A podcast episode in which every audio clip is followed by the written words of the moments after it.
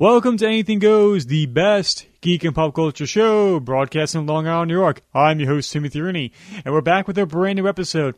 And this week we're finally, finally covering The Dark Knight Rises. Uh, because it was my part of my master plan all along, because it was four years between The Dark Knight and Dark Knight Rises. That's what I was doing in, intentionally for between podcast episodes. It totally wasn't because I derailed it with a bunch of other projects to do and other podcasts. No, not whatsoever. It's part of a grand plan all along. Oh, yeah. Well, yeah, that's, I'm full of crap there. But in order to cover a movie like this, I need to have co hosts with me, and these two gentlemen have been covering the Dark Knight trilogy movies with me. And the first one, oh, this gentleman, how would I describe him? I can imagine him being like the scarecrow and passing judgment on people in a kangaroo court. Mr. Justin Cirillo, how you doing, Justin?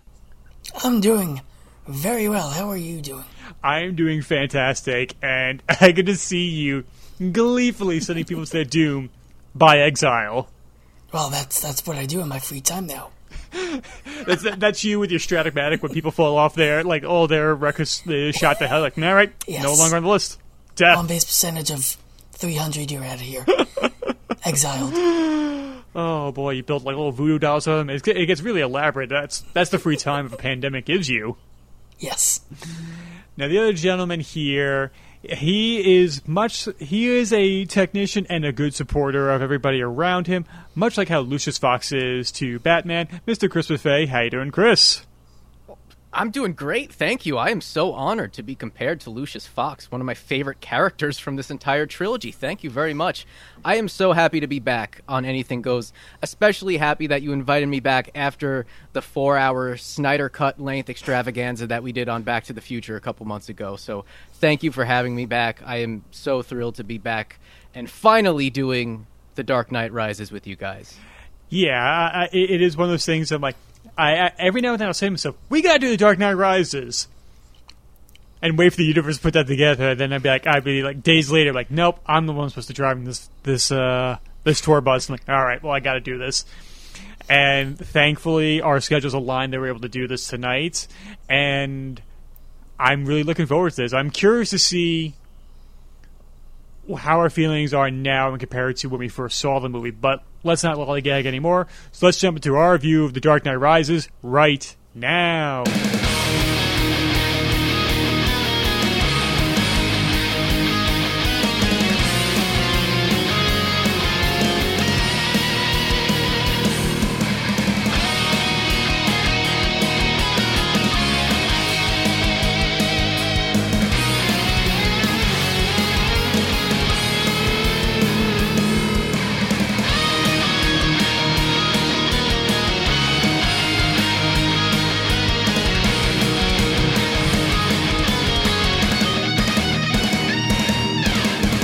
Now, Justin, prior to seeing the movie, what was your expectations going into it? What were you, how? What was your hype level at?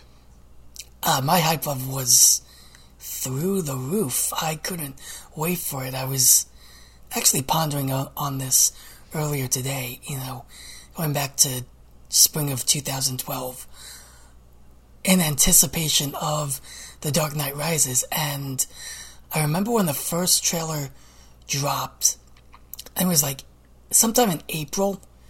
Uh, you and I were up in college, and we had just maybe a, a week or so before seen uh, Batman Begins on TV up there. So it was fresh in our minds just how awesome this uh, this trilogy was, and then the trailer comes out, and we're like, "Oh, it finally feels very, very real."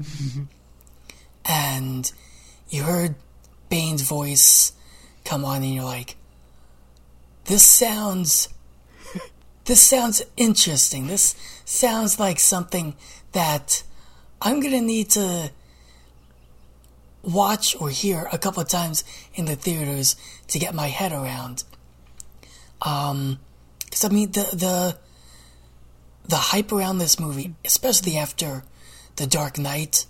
Um, I mean, everyone was expecting this to be, you know, the must see movie of of the year, and we'll see whether or not it deliver on that uh, throughout this review. Yeah, it, it is curious. It's like like so many other things in the previous two films. I think a lot of people had to realize, oh, within context, this will make sense, and I think that best describes Bane's voice because I know it was immediately parodied before the movie came out, and so people were wondering, like, oh no, that sounds silly, but people had very doubtful feelings towards Heath Ledger as the Joker prior to the movie came out, and look at the legacy that's left. Um, I mean, we've had a joke, we've had two Jokers since then. Um, Three, if you count Gotham. Three, if we do count Gotham, and and there's multiple iterations of there, so like you could like spring that off into multiple Jokers in the confines yeah. of that show, and and one and people can argue who did any of them measure up to Heath Ledger or not. I mean, you just go into uh, Batman Twitter, and you could still find the battle is still going on today. It's it's never ending. It's like a Greek tragedy. It just repeats itself over and over. But Chris, what was your hype going into this movie? The Dark Knight Rises was really kind of the birth for me of really wanting to stay up to date with everything happening in this genre. It was really the first movie that I kept tabs on, you know, throughout production. It was the first movie that I saw, you know, opening day, opening night. I made sure I was there, and it was the first movie that I specifically wanted to find podcasts talking about, doing reviews of, all the coverage. That was this is really an important movie for me now that I look back because it kicked off a lot of behaviors that I still, you know, that are still with me today mm-hmm. and the way I just kind of keep track of, you know, entertainment, comic book movies, all the things I'm interested in. This is really kind of the birth of that for me and it's kind of wild that it's been nearly a decade since it came out. It still kind of feels like oh, it was like three or four years ago, maybe.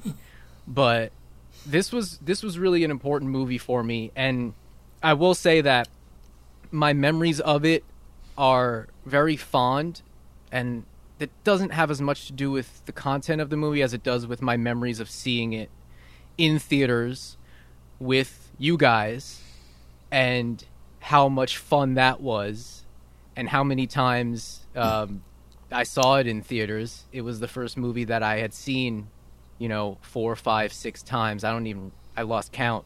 I don't remember, but it was really a good time in life, and I had finally met people who I could share these interests with in you guys.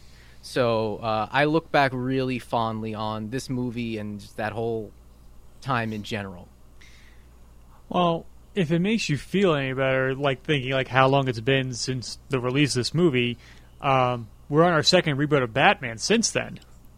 Yeah, that's true.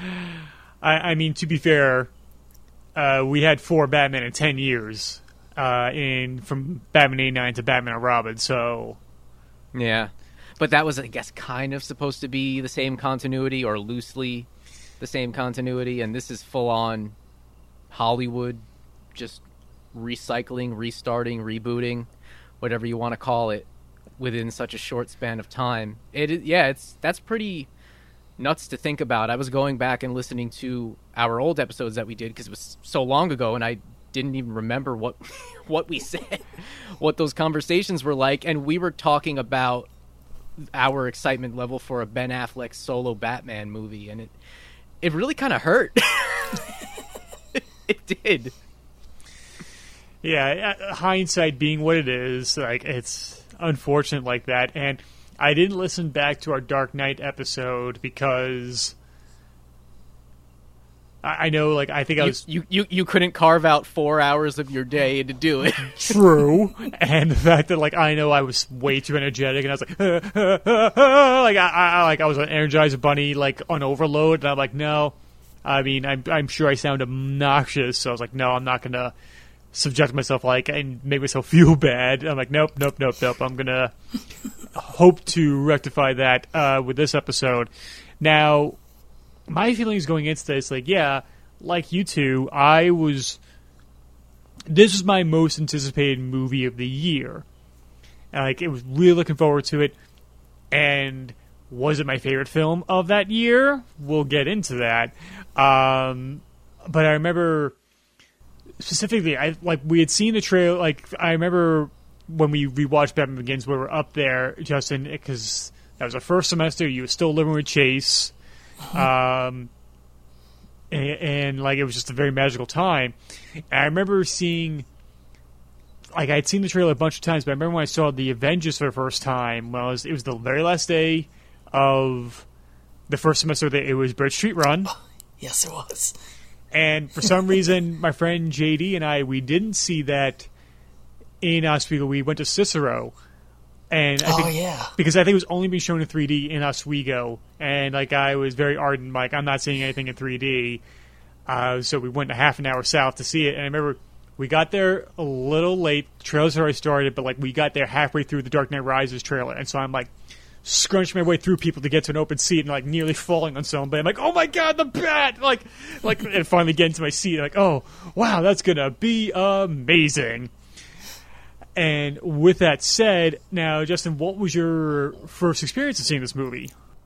It was it was definitely one of the more memorable uh, theater experiences I've had because anytime when there's like a a movie that's really hyped up, you just remember your first time seeing that movie. Um, and I feel like we can't talk about um, the first time I saw this movie without mentioning uh, the tragic events in Colorado that happened uh, on opening night, where a gunman uh, went on a killing spree inside a theater that was showing this movie. Very sad.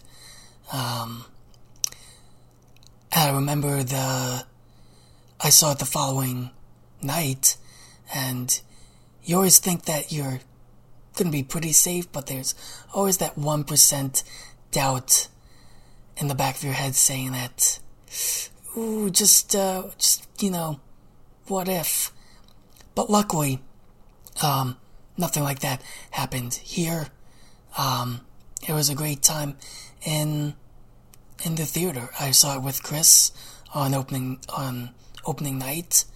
Um, and yeah, the first five minutes or so, you're just shocked and amazed to be able to finally see the movie you've been waiting, you know, four to six months to see. And then after you get past that, uh, that opening couple minutes, it's just like, you know, any other movie that you've seen, you're really focused and you're really drawn in. And by the end of it, I was completely blown away. Very nice. And yeah, it, it is a very upsetting notion that people in the United States, prior to the pandemic, it was one of the biggest concerns you could possibly have in a movie theater going forward after that because I've always felt that movie theaters are the great communion place, very much like how concerts are. It doesn't matter what background you are, as long as you have an interest in the entertainment that's at hand, you show up and you sit there with strangers side by side and you enjoy that, or or you may not enjoy it depending on the quality of the entertainment.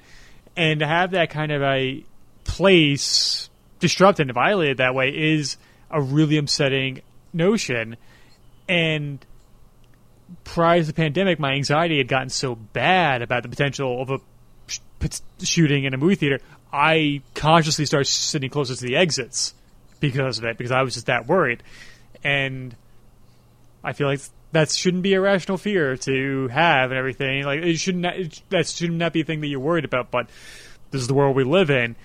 But try and pivot pivot onto a happier note, Chris. Uh, what is your opening uh, uh, night experiences with this movie? Well, very similar to Justin, and not just because we saw it together, but the tragedy was really weighing heavy on my mind, and that's the type of thing where you know any mass shooting or shooting of any kind is is going to affect me because I just I think it's such a such a horrible horrible aspect of the world that we live in, but for it to happen, you know, at a Batman movie, and like you said, people of all backgrounds coming together just for the sake of entertainment. You know, doesn't matter who we are, we all enjoy the same thing, and to have that experience be taken away and have your life be taken away in the process is just it, that was really. Uh, I was like, my stomach was in knots the entire day, and I was just so excited for this movie leading up to it. So it was one of you know one of the hardest things to to kind of deal with, um, just as someone as a, uh, an outsider, as a bystander to this tragedy. But um, you know, like Justin said, five minutes into the movie, it captured my imagination and you know my fears had subsided and i kind of just got lost in the movie as you know that's the experience of going to a movie. And when it's a really good movie you can you can get lost in it for that amount of time. Doesn't matter if you're there for an hour and a half or 3 hours you get lost in it. So i just remember being a bit uneasy but ultimately being really glad that i chose to go out that night and go see it with my friends. And i believe eric was there too. Was he with us justin? Yes, he was. so it, In fact, he he said before the movie began, "Gee, I hope someone doesn't like shoot us or anything." And we were like, Oh, "You don't boy. say the quiet part out loud." Eric, Eric. Yeah, yeah. So you know, me- memorable in, in in its own uh, in its own way because of because of that. But ultimately, again, I, I look back on on these times, the tragedy notwithstanding, I look back on these times um, very fondly, and you know, it, it's a, and that in itself is kind of what I take away from it is you know just enjoy all of those moments while you're living them because you never know. Very nice. Um, so my experience seeing this, I've told the story before, so I, I'll try and keep it brief. But I actually went out the night before this movie came out and did the marathon of Batman Begins, Dark Knight, and Dark Knight Rises back to back to back, and it was our, our mutual friends of Zach, Dakota, and my girlfriend at the time, the four of us, we saw this, and I remember during the Dark Knight, this ha- there was something that was happening at the time that I got a really bad motion sickness through the Dark Knight, and it was the Dark Knight was not an enjoyable experience. Uh, and so that movie comes to an end, and there was intermissions between each movie, so it wasn't just like one long string that you couldn't go up, get up and go to the bathroom. But the movie, the Dark Knight ends, and I'm like, I'm gonna get up. I'll be right back because I felt really sick. Went to the garbage can right outside the theater and threw up in there. I made it to the garbage can. Um, and a uh, what was it? An usher comes up to me and says, "Hey, dude, you're right." And I'm like, "I'm fine. I'm sorry. I threw up." And he's like, "No, no, don't be sorry. You made it to the garbage can. Most people don't. You got it all in right there, so you should be proud of that." And I'm like, "Okay." Went back to my seat, and just like how everything, like if you finally throw up, like you feel much better because it just got all that out of you. So I sat back down in the seat. I'm like, "Oh, whew, okay, I feel much better." Um, and like going uh, back to something that Justin said before, the only preview I remember was the teaser from Man of Steel that would be coming out the following year, and I remember being very hyped for that, um, and just how things have gone and just the feelings changed, everything like that. Just my feelings on the movie has changed a little bit since that movie came out, but like you two gentlemen, I saw this multiple times in theaters. I think two, three. I think I saw this five times in theaters. Um, because I, saw the the marathon with my sister Eileen, with Zach, Dakota, Justin, and I, and then it was the three of us, and then again at SUNY Oswego when they eventually got it. And I'm like, and like that, and oddly enough, the Avengers. Like I saw that like five times in theaters. That that summer too. Like those two movies are the ones I've seen the most in theaters, which I find kind of fascinating. Like why those two movies uh, as opposed to others. But oh yes, I mean like yeah, I, I guess that, that just goes without saying. And how this movie came about is because obviously with the gargantuan success of The Dark Knight, a sequel was somewhat inevitable, but we didn't know what the story was going to be about, and much like how Nolan made the Prestige between Batman Begins and The Dark Knight, Nolan would go off to make Inception prior to this, and so we had to wait four years for this movie, and it, it seemed like he didn't really have a plan for the third movie, and I imagine how different this movie would have been if Heath Ledger lived. What do you guys think? Like, how do you think?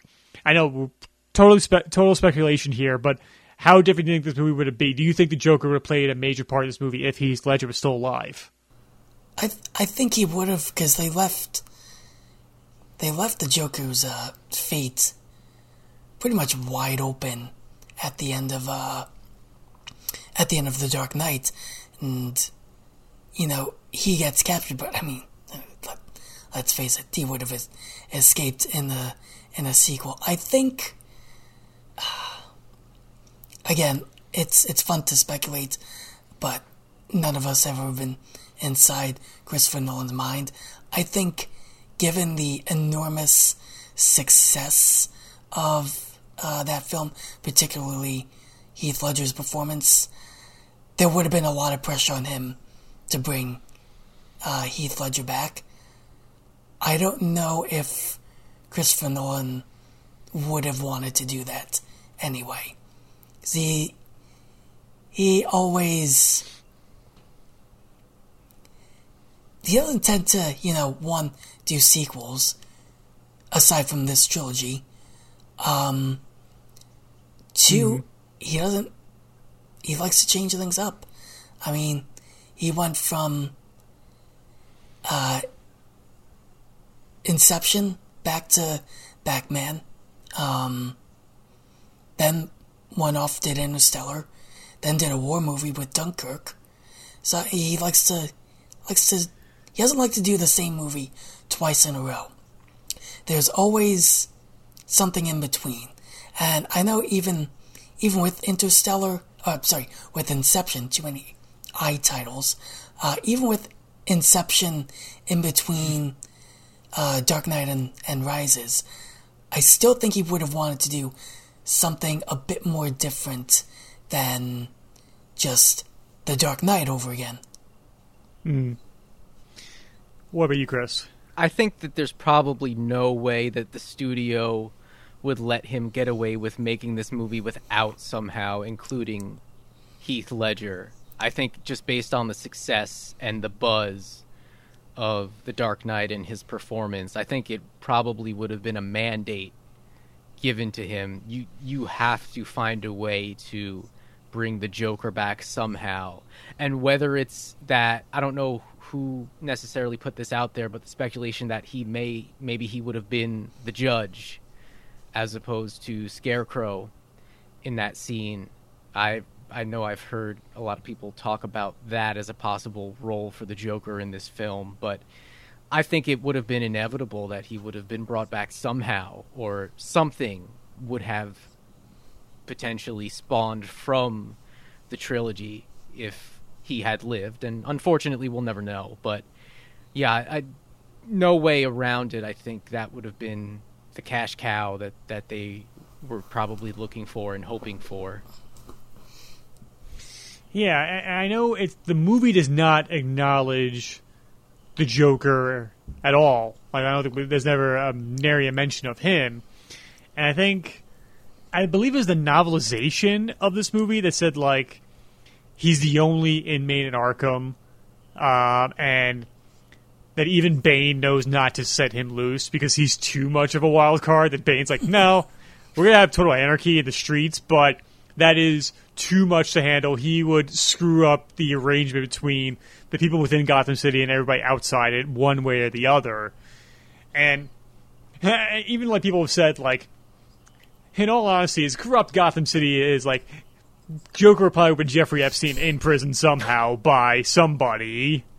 Um, yes, he, you know, yeah, like yes, of course, Joker commits suicide. Yes, that's what I meant by that at all.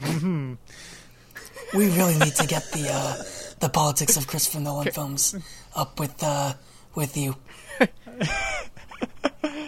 Yeah. Oh god, the, the, the charts to the map out the the political leanings of the Nolan movies the comment- is Just the comment section's gonna be.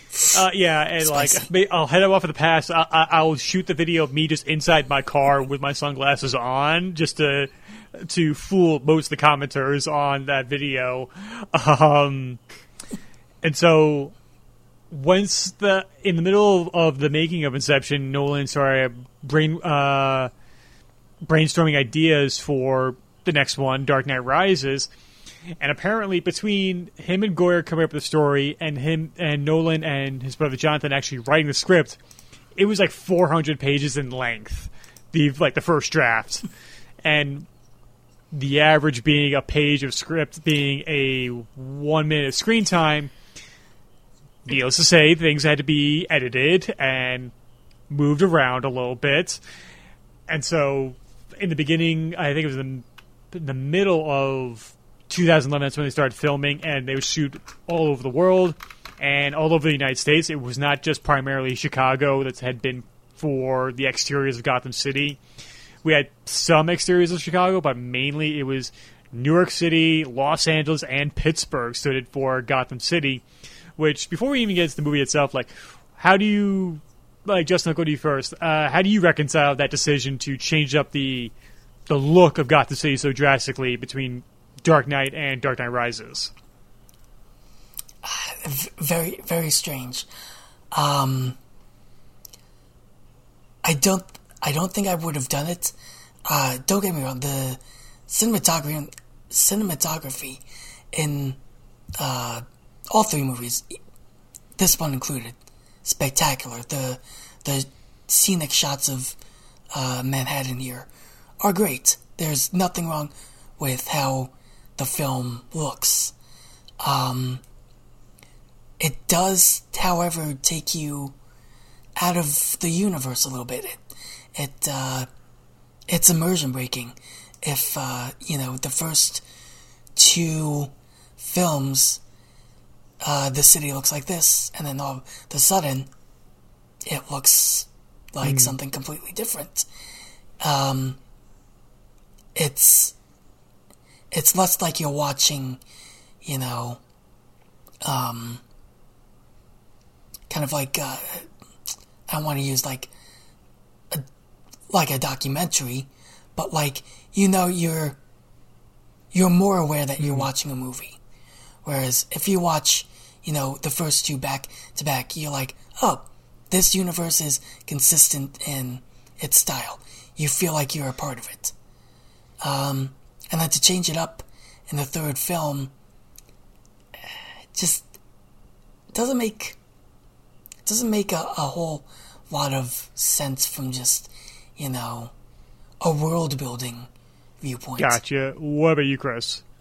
That's not something that immediately was apparent to me. That was maybe a fourth or fifth watch observation, I'd say. Yes. Uh, so definitely not as jarring to me as like an 89 to Returns to Forever type of complete overhaul of Gotham.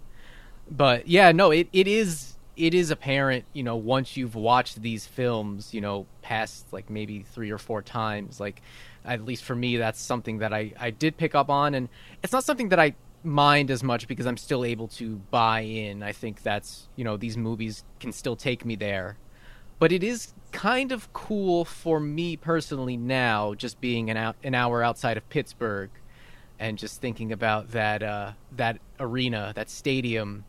It's pretty cool to know that that happened right there. So uh, it, it it's a little as I was watching it this time around, it was uh, a little extra something special because uh, I've seen that that stadium many a time when I was coming into Pittsburgh by bus to visit my now wife when we were still long term. So, um, something that I, I hadn't thought about up until really this viewing. So, that part made it a little bit cool on my end. Very nice.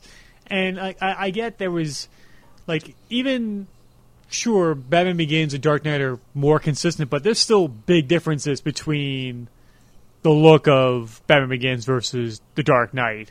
I mean, the city, the city is like, is kind of rotten on the inside because of how corrupt the city is. And by the time you get to Dark Knight, a lot of it has cleaned up thanks to the actions of Batman. And I think the conceit for this is like, oh, the city has flourished in the eight years, and that's why it looks kind of different. But it, it is maybe it's because we're residents of New York State and we know what Manhattan Island looks like, so we just kind of like. But I imagine Yeah. on the flip side, people who are native from Chicago just watching the first two movies and then recognizing, oh, that's that's Lower Wacker Drive. He's driving down, and oh, that's the Loop. And when you get to this, like, well, that doesn't look like this. That uh, you're not Ron, in the words of Anchorman. um, but like, maybe it's because like when we had we had that like huge bird eye view of like all the bridges being destroyed, and like, okay, that's that is just Manhattan right there, and also all the bridges that are connecting it to Manhattan Island. I, I think that's one of the big uh, issues with it. Like, there were, you know, a, a few aerial shots um, in Begins and um, and The Dark Knight of Chicago, and you you you know you got to see wide shots of the city every now and then. I think because there's so many um, overhead shots of Manhattan in this uh, in this movie. That's why it feels like you know just a little bit different. Like you can tell it. The architecture has you know changed. The skyline has changed. That's where it becomes you know a little bit immersion Gotcha. Uh, but as the movie begins itself, um, we see the eulogy of Harvey Dent given by uh, Commissioner Gordon, played by Gary Oldman. And it seems like this is just footage shot for The Dark Knight that was just kind of repurposed for this movie. I, I could be mistaken. I don't know if they shot this specifically for the movie. And he says, like, I believed in Harvey Dent. And knowing how he feels about Harvey Dent throughout the movie, just imagine how awkward this situation, this speech that he's given right there is for him. And then we jump eight years into the future as Dr. Leonard Pavel is being given over to the CIA along with a few other masked mercenaries. And we get to the first of many bit players in this movie that know they're bit players, but they there's as our saying goes, there's there's no small parts, there's only small actors.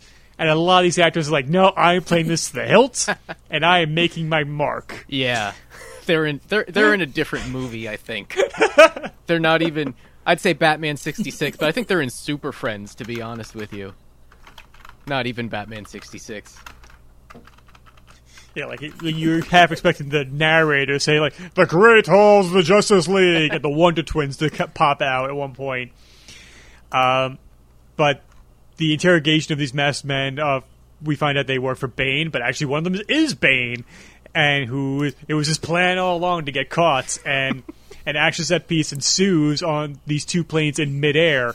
Justin, how you feel about the introduction of Bane? Your favorite character in the movie with the CIA agent and the set piece. First of all,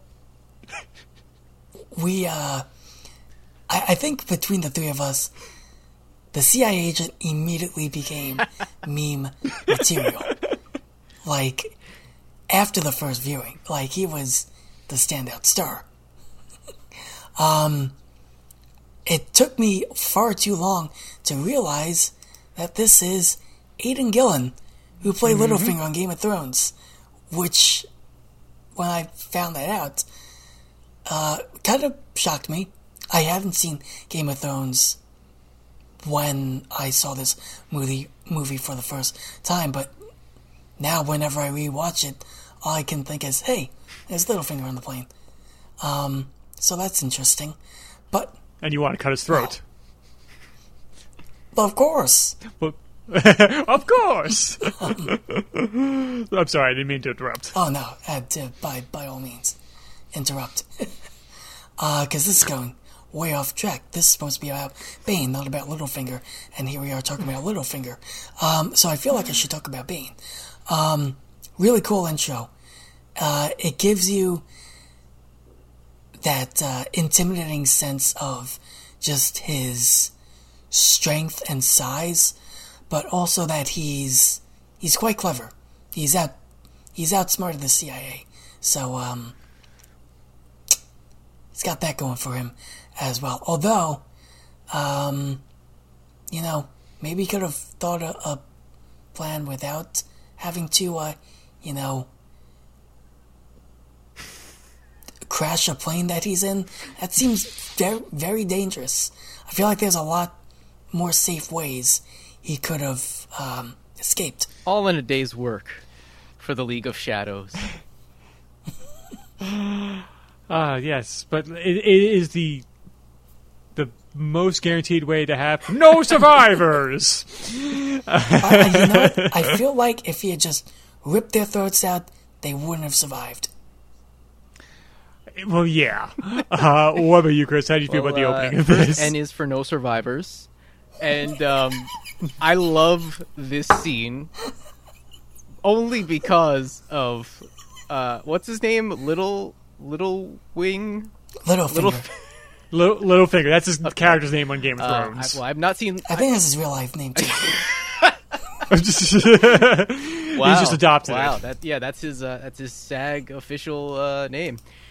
I've never seen Game of Thrones. I, d- I don't know who Little Wing is, but there was nothing little about this man's performance. I think he is, like I said, he's in a totally different movie, and I, I love it for that. I both love it and hate it, every line that he says. That's really the only thing I can concentrate on. So I have no idea what actually happens in this scene. The only thing I can think of is him going, but only one of you! now what's the next step of your master plan? My God, who let the who who let who let like, the PA stand in for this role in this big blockbuster movie?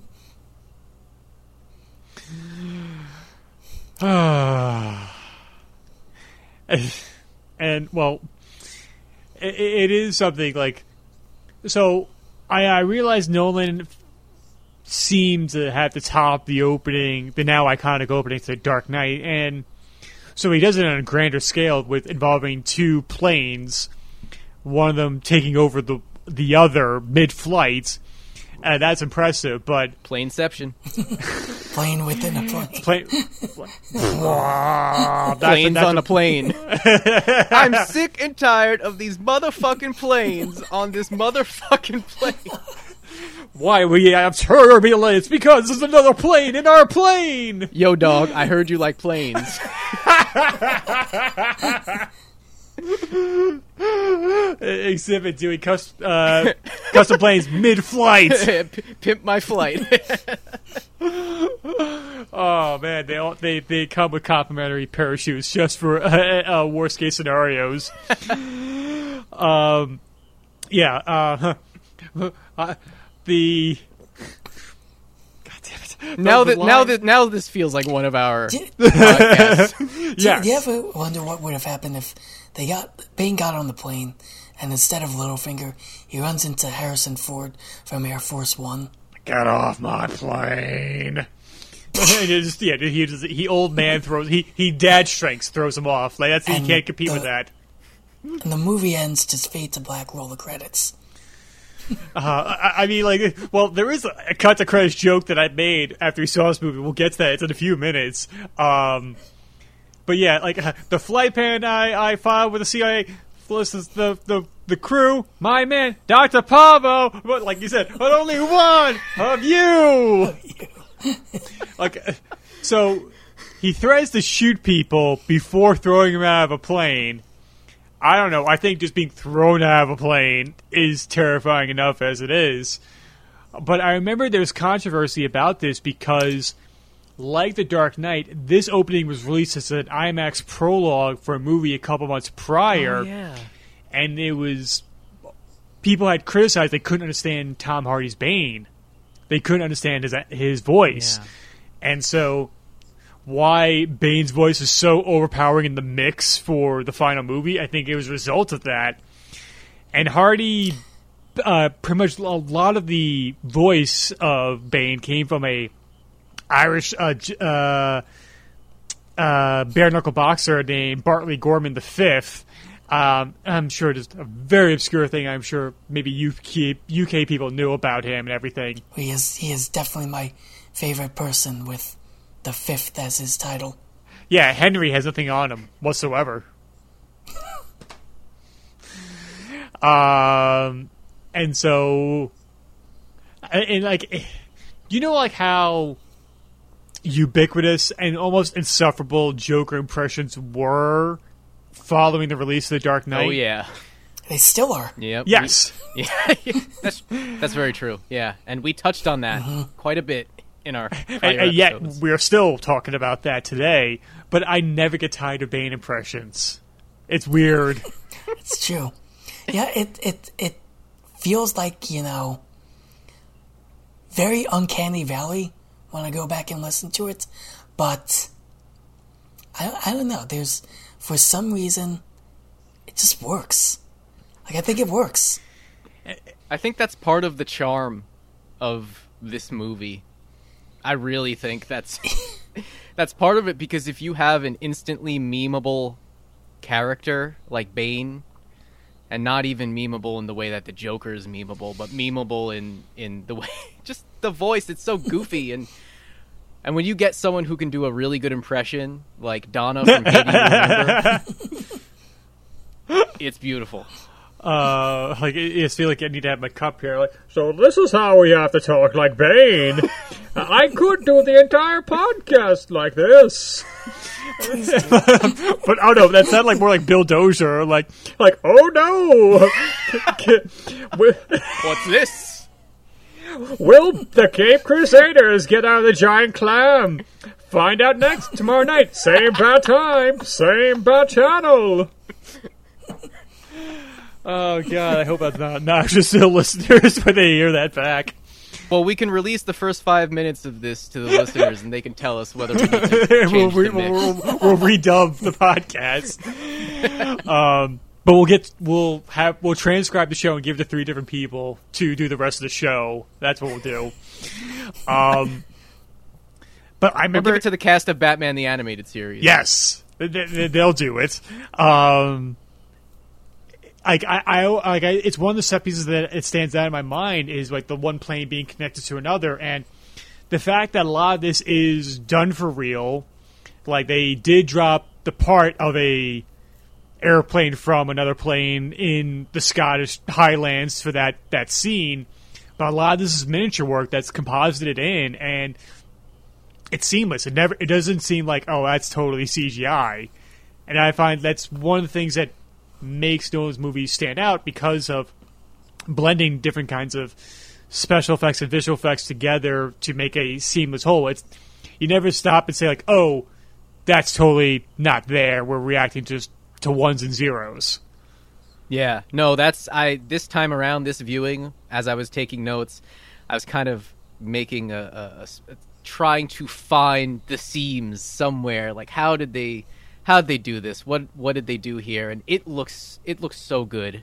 So, whatever part of this has been altered in any way, I couldn't find it. It looks just astounding, and that's something that I think draws me to these movies as well and it's a criticism that I have just personally of a lot of more current comic book movies is that half the time I feel like I'm just looking at a glorified animated movie. And not that there's anything wrong with that, but sometimes it makes it a little bit harder for me personally to connect with.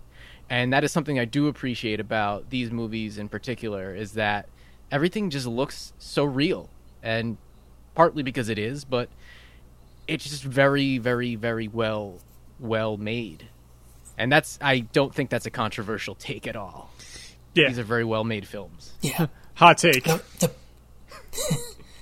the the use of practical effects throughout this whole trilogy is flawless. I mean, there are three of the most well crafted special effects that aren't overly reliant on CGI that you'll come across. Yeah, like I, I, we'll get into it later on, especially the use of the bat and the climax of the film and how they achieve that is really, really astounding. But in Gotham City. It's the eighth anniversary of Harvey Dent's death, and we're celebrating him. Like, like we're reaffirming the Dent Act and everything. Gordon seems like he's going to give a speech that he's written down, but chooses to against uh, against do that.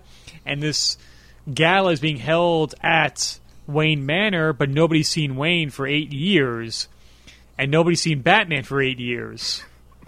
Complete coincidence. Well, uh, no, let me let me back up. People have seen Wayne in the past eight years, but it's been quite some time since we've seen him.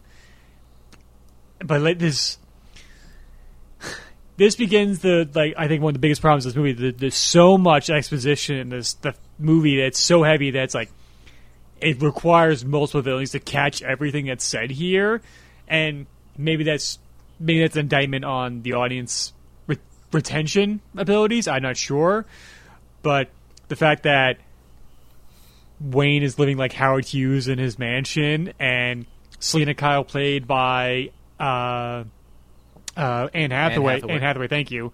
Um, is breaking in to steal is Bruce Wayne's pearls. It seems like, but it's more about his fingerprints. But how do you feel about this, Justin? This reintroduction to Gotham City and all the major plays are going to be seen throughout the rest of the movie.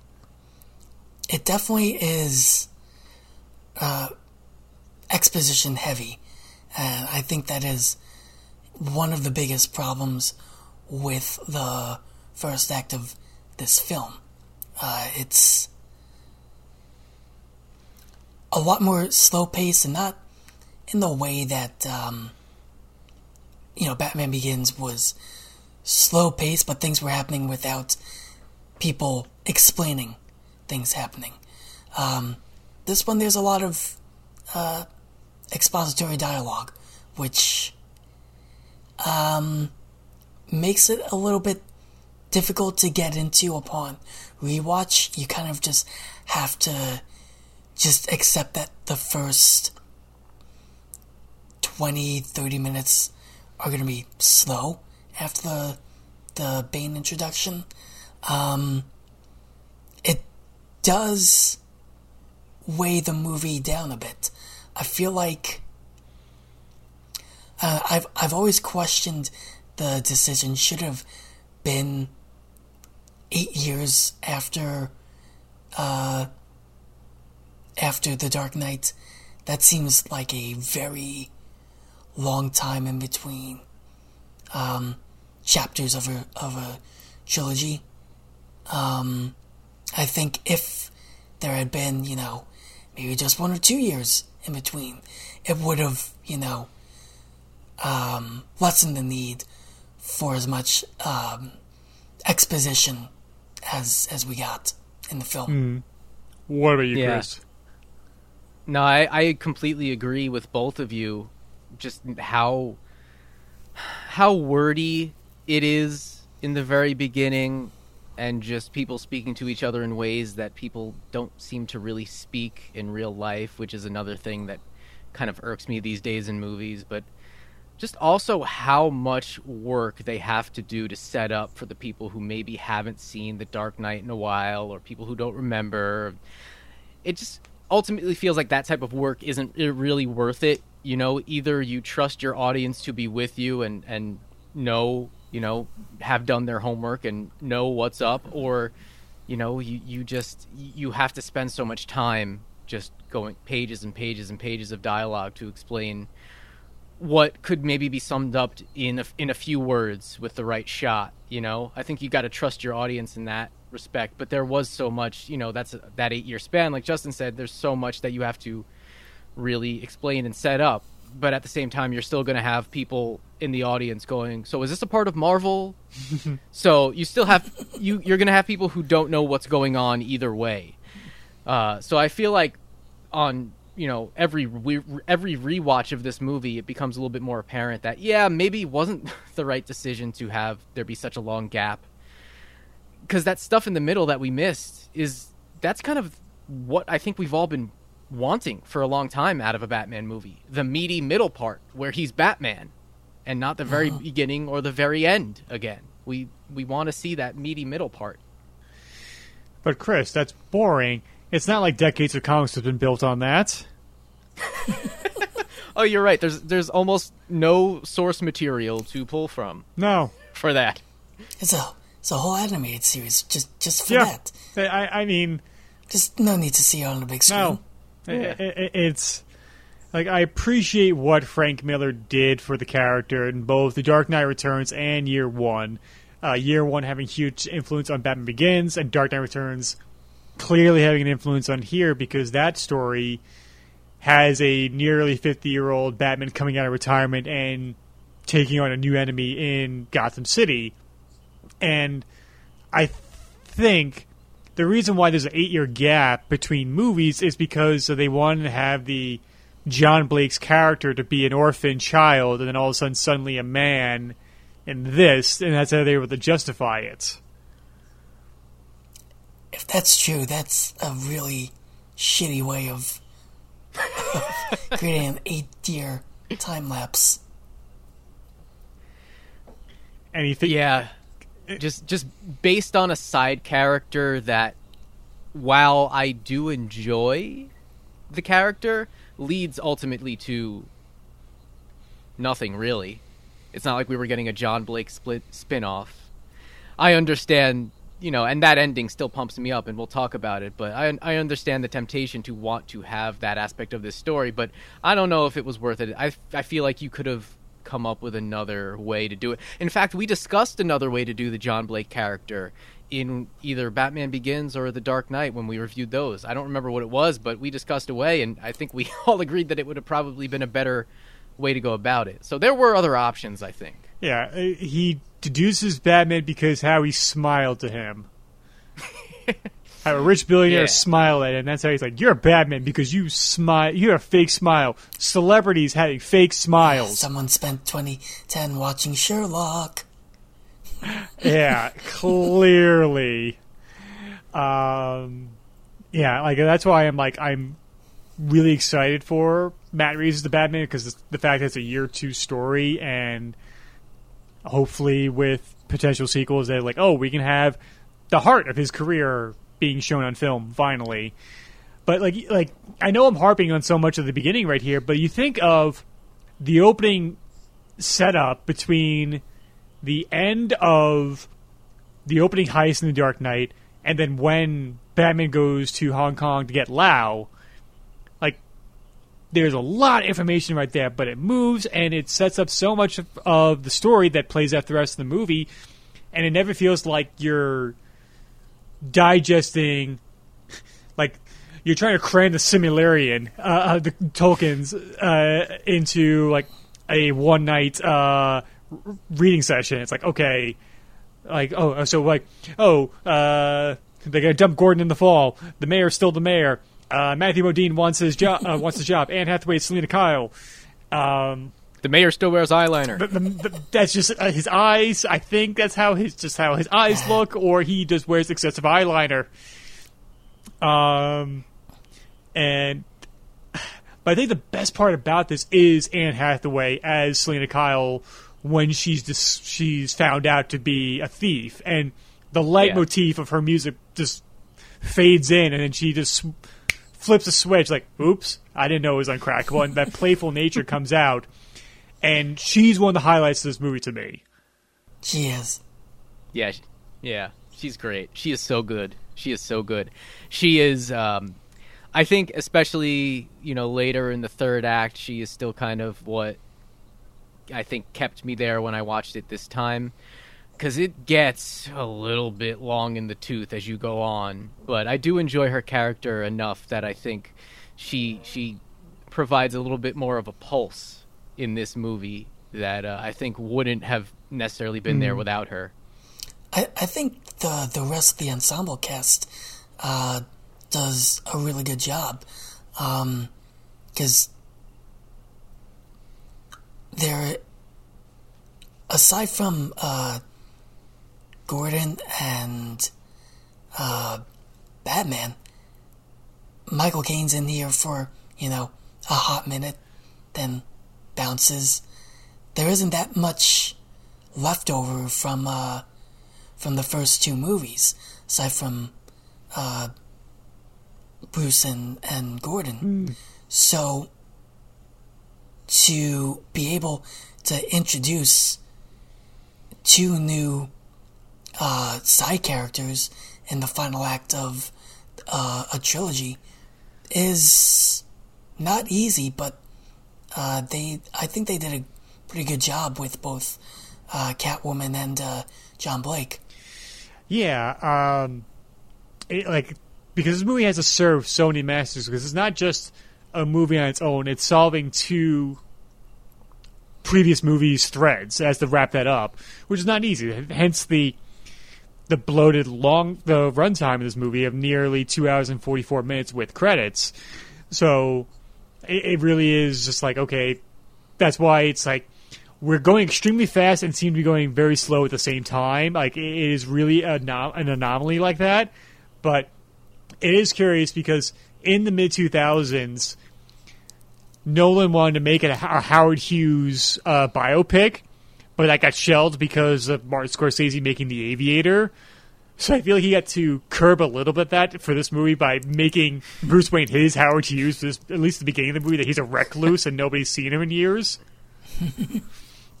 oh, and uh, huh, one of the early villains of this movie is introduced here with John Daggett. You know, whenever I You're hear dumb. the name John Daggett, I honestly, I just think of the Angry Beavers. I didn't want to say it, but Daggett, no! that's his, that's his, that's his, that's his second command after he gets killed by Bane. and I, I forget the actor who plays him, but um, Ah, Ben Mendelsohn, I think. Ben Mendelsohn, thank you, who's gone on to, he's a terrific actor, but it's just, in this Yeah. movie, he's, I don't know, it may, is it the writing, is it the direction, it's the, it's a mix of both that he's just like, like, I don't know, we haven't, uh, we got allowed a board member in here, even if his what family name is on the name above the door, like, like, what? I, like, I, I- what choice are you making, sir? the the clean slate exchange. Oh my god. the we'll get ultimate there. tool We'll get for there. a but- master thief Hey, with a record. hey, how about we get some girls in here? Can we Does get not some age girls well. in here?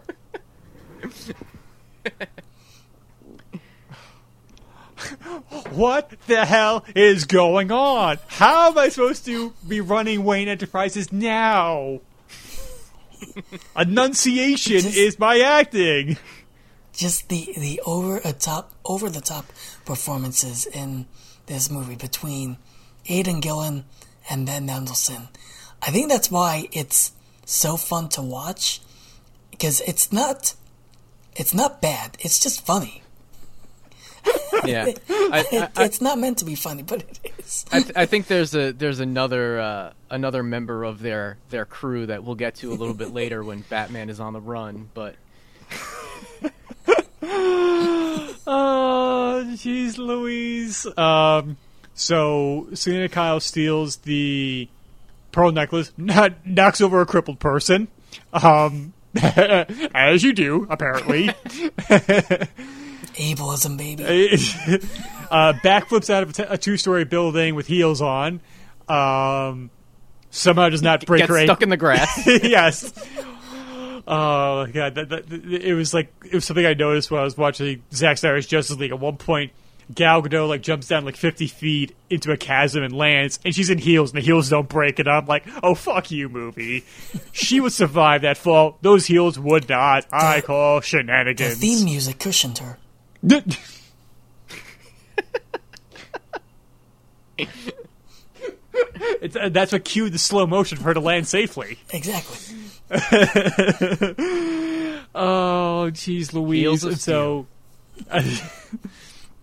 uh, so we have John Blake played by Joseph Gordon-Levitt, uh, returning actor for Nolan because he had worked with him on Inception, much like how Tom Hardy and Marion Cotillard. I forgot she's in this, This is opening like bit too. Reunion.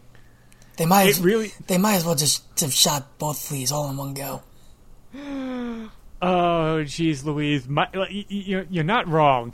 Um, and um, and so they're trying to figure out like, don't you like John Blake asks Gordon, "Do you know? Do you want to know who that was?" Like, I know who Batman is. Do you want to know who Batman is? Like, I know who it was. It was the Batman. and because Gordon's gonna be Gary Oldman's gonna be making some choices with his acting throughout the movie too. Um, Bless him. yeah. Uh, we hear rumors of like this weird like um, society going on in the sewers. Uh, that like there is job opportunities down there, which it, it is curious because the Dark Knight comes out in the middle of a the beginning of a huge recession in the United States. And that this movie reflects it. And it's really strange. Like there's an uprising of eating the rich in this movie, and this comes out in the middle of Occupy Wall Street. Yeah. Yeah. And we'll, we'll be getting into eating of the rich later uh, because it's how We will. how. yes, that, uh, did you did you not see your bingo card of eating the rich is on our, our itinerary for the evening? But I already had dinner. Uh, well, we're going for seconds, okay? Suppose We're I having can lobster tails for seconds. Shrimp cocktails galore. They're uh, they're they're high in fat, low in morals. So Laura Mora fiber. Wow. Damn. We got the zingers here, ladies and gentlemen. That's what we bring to the table. Um, Batman investigates the who Selina Kyle is, and then we find that she's a cat thief named Selina Kyle. And eagle-eyed uh, viewers have noticed that on like the multiple monitors that Bruce pulls up, somebody mis- misspelled the word heist on one of the newspapers headlines. It's it's H I E S T, and I'm like, oh boy. it- it's it's evidence number one of a theory I have in this movie. I thought Not you said intentional. Yeah. no wonder she's being able to get like i if that's the level of quality you can expect from the newspaper people. No wonder she's successful as a thief. Like imagine the the the police department can't be that much better. Yeah, they they they, re- they really need to to get Knox in to uh, help out. Is there a five ten uh, five foot ten uh, thief out there? If so, what is she stealing from the rich? And how how is she making down after taxes? uh, how many heists did she do? Six. Six. Six. Uh, Six is good. uh, Six is- uh, six is good. But she kidnaps a congressman, and when she's handing over the thumb bracelet, she took a uh, Bruce Wayne's uh, safe to the second in command of Daggett, uh, Norbert. Philip Stryver. What'd you say? Norbert. Who was the contact all along? He was. He, he- That's why he was always there. He was doing illegal shit at, at the Cheers bar. I'm sorry, Justin opened the door for this. and the the actor Burn Gorman, who plays the the right hand man to John Daggett, the, the man with the impossibly plastic looking face, um, that we're just like. We feel like they're gonna kill Selina Kyle, but she turns the tables and a shootout ensues, ending up with the commissioner going out to sewer to pursue uh, the men working for Daggett. Uh, Justin, how do you feel about this set piece and how Selina Kyle slinkily gets out of this way, it gets out of the situation? I'm not sure that's a word or not. Sneakily. Sneakily, there we go. There I'll go, go. with that. I gotcha. Um, really fun scene. One, um, Burn Gorman, very good actor. He's uh, he was in Torchwood for the first uh, two seasons. So when I realized that uh, there was a, a little connection there, I uh, enjoyed this movie a, a little bit more uh, once I had that knowledge. And it's a really good scene between uh, Anne Hathaway and him because they're each trying to outsmart the other. Uh, uh, just blanking on his name now, the character's name. Who is the, the second? The Norbert. Uh, Yeah, Norbert, Norbert- Stryver. Norbert thinks he's got uh, the upper hand on Selina Kyle, and then um, Selina, you know, pulls out the old. Uh, nope, they're checking. They're checking this guy's cell phone. Uh, you probably should uh, should have checked for that before you brought me and him in here. And uh, the the look that uh, Norbert gives her in reply is just like really good facial expression acting where it's just like a blank stare, like fuck, like he knows. Knows shit's about to go down. Um, I like this scene, and then it's capped off by when the cops do arrive, just the great fake uh, crying that uh, Anne Hathaway does, so that the the police just like don't suspect she's a part of anything that's going on when you know really she's got as much uh, much shit going on as uh, as the rest of these guys do. And what about you, Chris? This scene in particular is one of the ones that really kind of made me lament the fact that we never got an opportunity to see her again in another movie, and this was kind of it for her take on Selina Kyle because I think to me she's one of the standouts of the whole movie and you know this is just an example. Like yeah she goes from screaming crying to just kind of peeking around see if it's the coast is clear. I love that. I love how smart she is. I love how crafty she is and how quick she is on her feet. And uh, yeah I, I do wish that we had more than this movie with her uh, but the parts that we did get, I really, really do enjoy. I think she's great in this movie. We, We, have been making fun of the over the top acting a lot, but this scene, both these characters kind of just play it straight. Mm-hmm. Except for, you know, the little bit over the top part where, uh, where with the crying. Um, but that's meant there's a purpose. It's, that's that. intentional. Yeah. yeah that's an intentional uh, bit.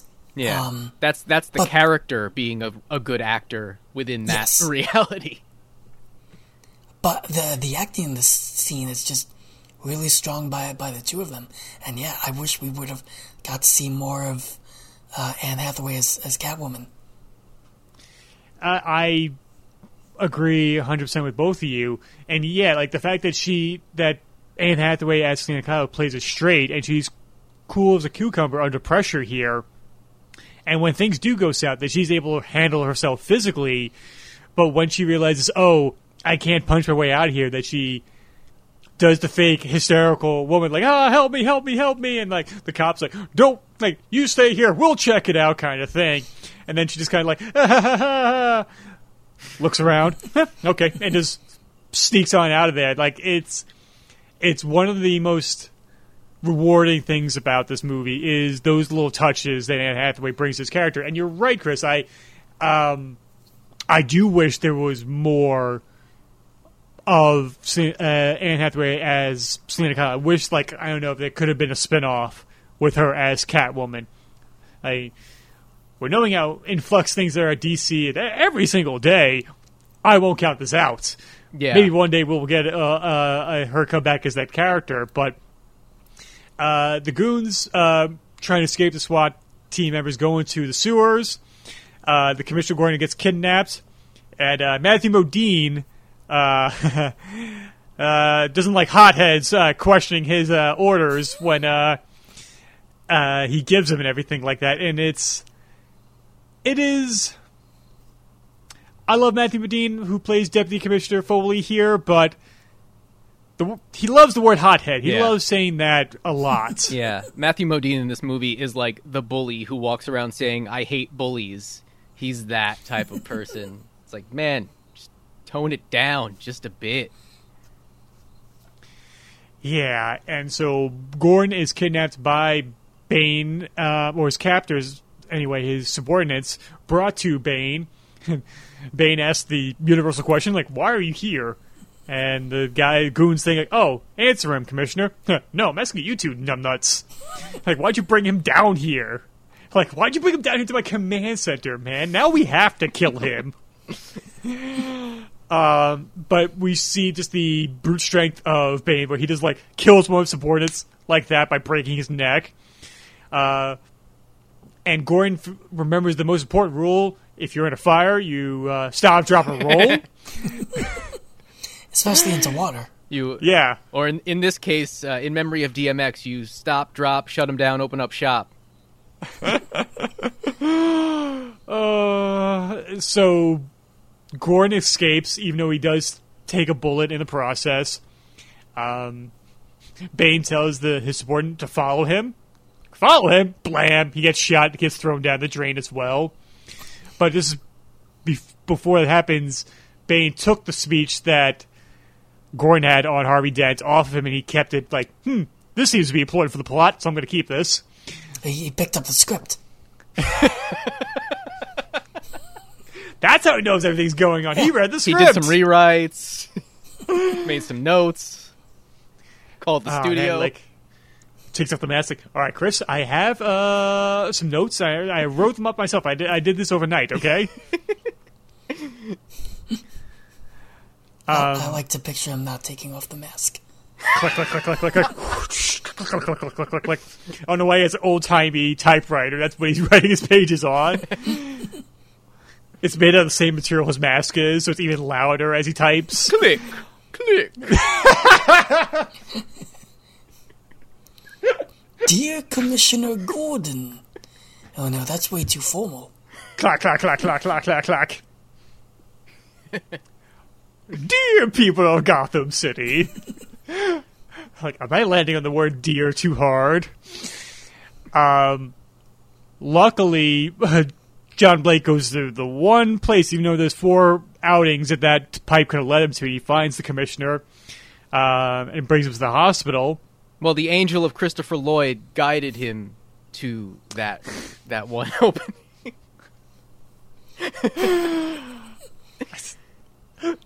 Come on, it's, it's, it, it's the same character from Angels in the Outfield, right? They're both orphans. both have the same I- annoying optimistic optimistic spirit. But now I'm just imagining an invisible Christopher Lloyd uh, affecting the plot of Dark Knight Rises, and I'm kind of sad that's not the case. That should have been one of Bane's rewrites. I think instead of Scarecrow, we should have Judge Doom. Remember me, Commissioner? When you threw away the key, I sounded just like this. like, okay, maybe we will take death by exile. That's our judge right there. um, so John Blake goes to see Batman and reveals like, I know you're Batman. Um, but tells him that like um, the orphanage that Wayne Foundation used to fund is not doing it anymore, and kind of like kicks Batman in, in the, sh- the shins to like get back in the real world. But I know we kind of hinted at like so. I'll go into a little bit here, but your feelings on John Blake's backstory, Justin? I don't I don't mind it at all. Um I just hope that he didn't structure the whole movie around it. Like you know, it for plot purposes, you know, John Blake being an orphan, I think it kind of works. It's a little fishy how he's just like, ah, you must be the Batman, because I just, I just know it. Must have got Um, a copy of that script from Bane. yeah. Um, it just. I don't know. I feel like there there could have been a better explanation of his character. Um, you know, for a lot of exposition exposition there is in the first act of this film. I feel like John Blake gets the short end of the stick there. Um, and that, that's one of the issues about trying to introduce uh, a character in the third act of a trilogy. Uh, I think it works overall, but it could have been better. Uh, and the fact that we don't really know the specifics about, you know, him being an orphan kind of just does feel like it's invented out of nowhere, just as a, you know, a MacGuffin for him to deduce that Bruce is Batman. Chris? Yeah, I, I tend to agree. I feel there's a lot of just convenience, you know, surrounding the John Blake character, but it's it simultaneously seems like Nolan had zero interest in introducing a Robin esque character, but also shaped very important details of this movie around that character at the same time. So it feels like a half hearted attempt at introducing a Robin, right down to, hey, you should call yourself Robin. you know, very, very convenient. Like, it just feels very convenient and on the nose. And do I think that we were going to see a circus performer in this in this world in this movie become kind of the unofficial sidekick to to Batman even though it never really reaches that point in this movie no I don't think that that would be realistic in this world but this all-knowing orphan just suddenly showing up and like turning Bruce's entire thing on its ear is just a little bit too convenient. And that is why I do think that he has the assistance of Christopher Lloyd in that way. I, I, I do think that it is, uh, for me, it's the same character. That's my head canon, and I'm, I'm sticking to it.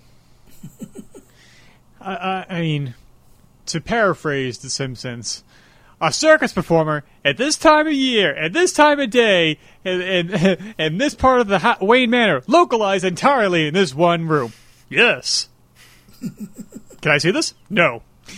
Uh, yeah, it, it seems like I know Christian Bale made comments prior to this movie coming out that he would never be in a movie if Robin was in there.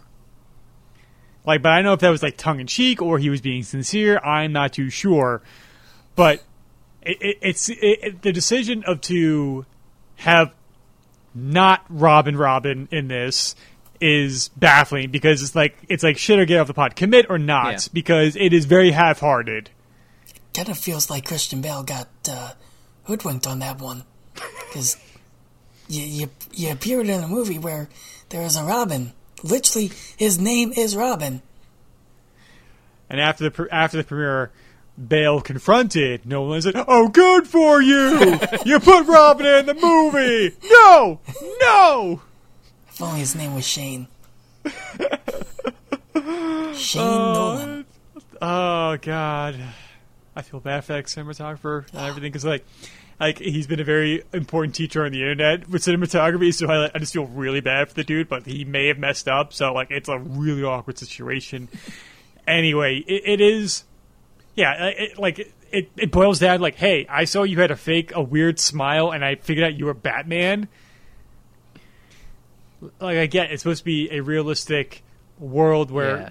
like, if this any of this is real, people would have deduced Bruce Wayne was Batman a long time ago. Sure, yeah. Why mo- more people don't do that is one of the suspension of disbelief you have to have with the character. how is that kid more perceptive than members of the police department, Jim Gordon, you know, everyone else living in Gotham City. You know, how is this one kid?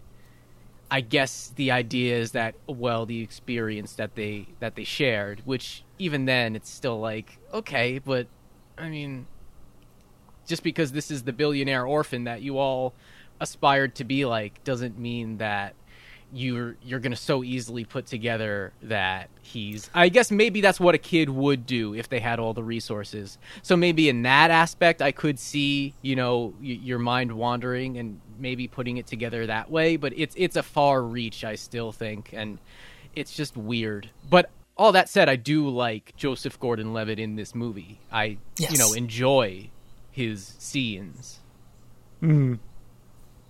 I, I think the character works, even if his backstory doesn't necessarily work.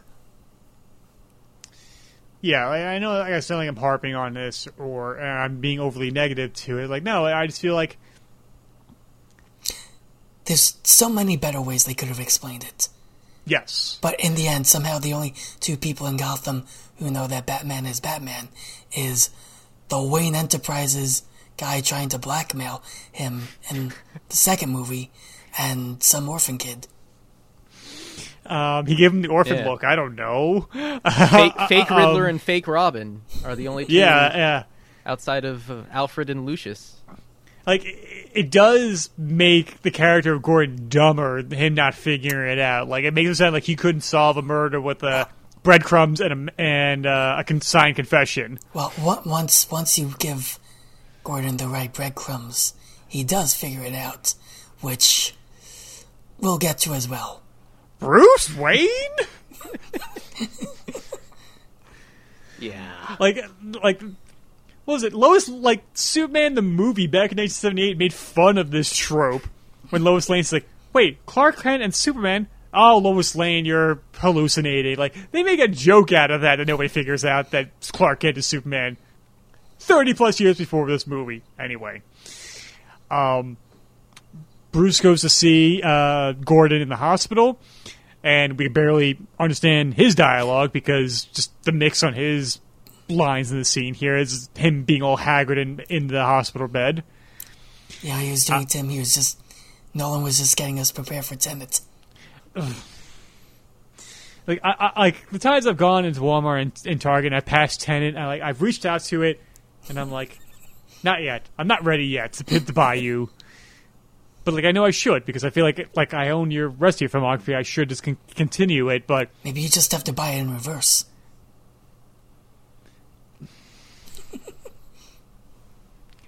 I wish I could reverse time never to bring it up again.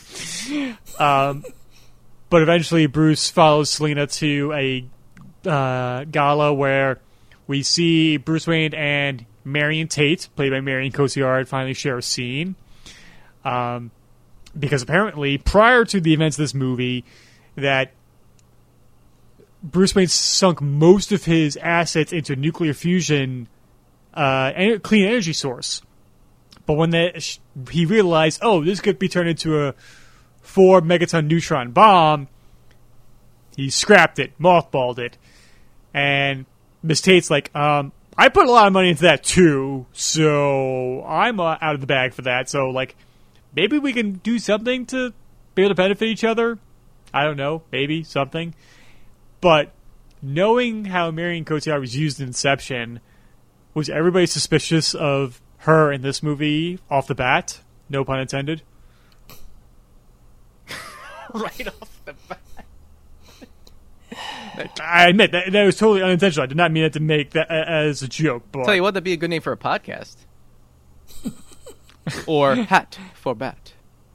Keep bat. Keep that warm. keep that warm.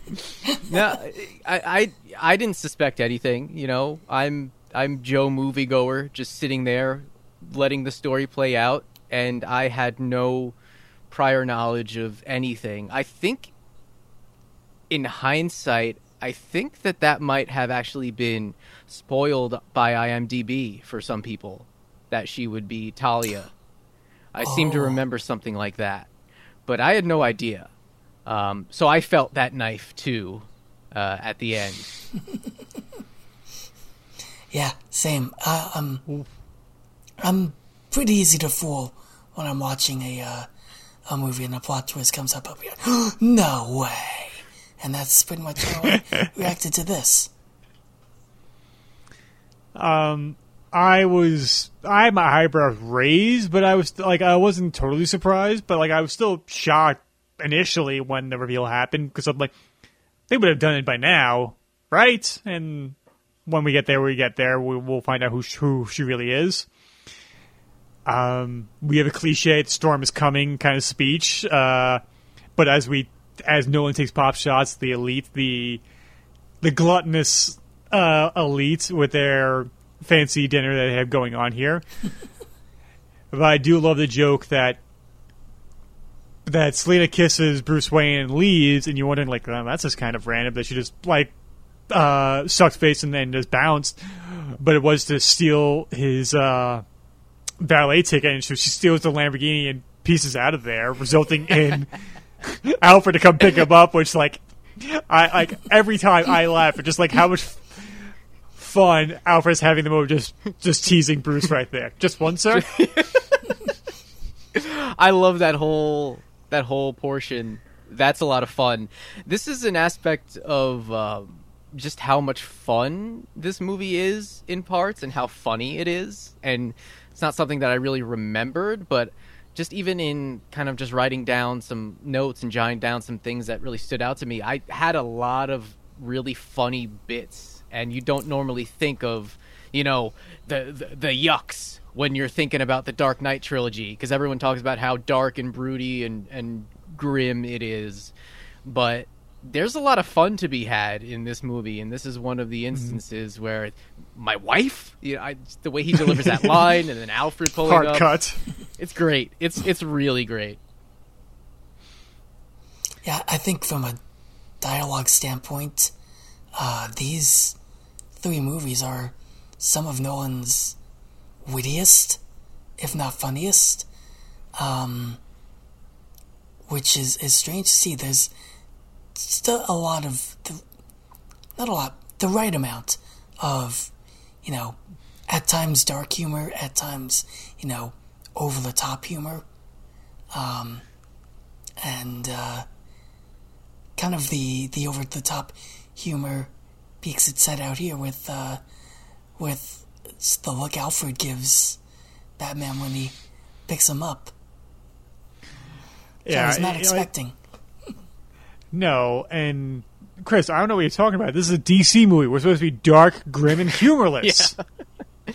yeah, no, that eh, like, and that's why I think so much of that is so overblown because there's a lot of fun to be had in these movies, especially in that relationship with with Alfred and Bruce. You know, and at this point, it's such a lived-in relationship, and I'm glad we get a moment like that in this movie because there's a lot of pain later on between the two of them, and you know that's that's hard. So I'm glad that we do get to see some of that lighthearted, you know, the jabs back and forth, and and moments like uh, later on, you know, you're very welcome to try it, Alfred. Like lines like that. that I that those are the things a lot of times that also stick with me because I like to extract the funny out of most things in life. So those are often the things that stay with me the most.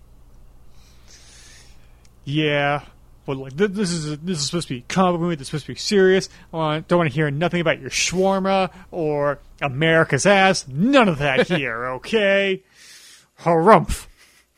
Yeah, that's how I, I, I do sum up some fandom at times, just with a big old harumph. That's uh, how I'll describe fandom sometimes.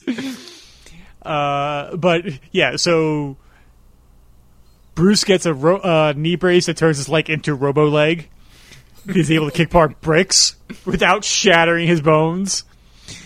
But uh, I do chuckle when he does put on. It's painful at first, and like you said, Chris, like Alfred's like, "Is it painful?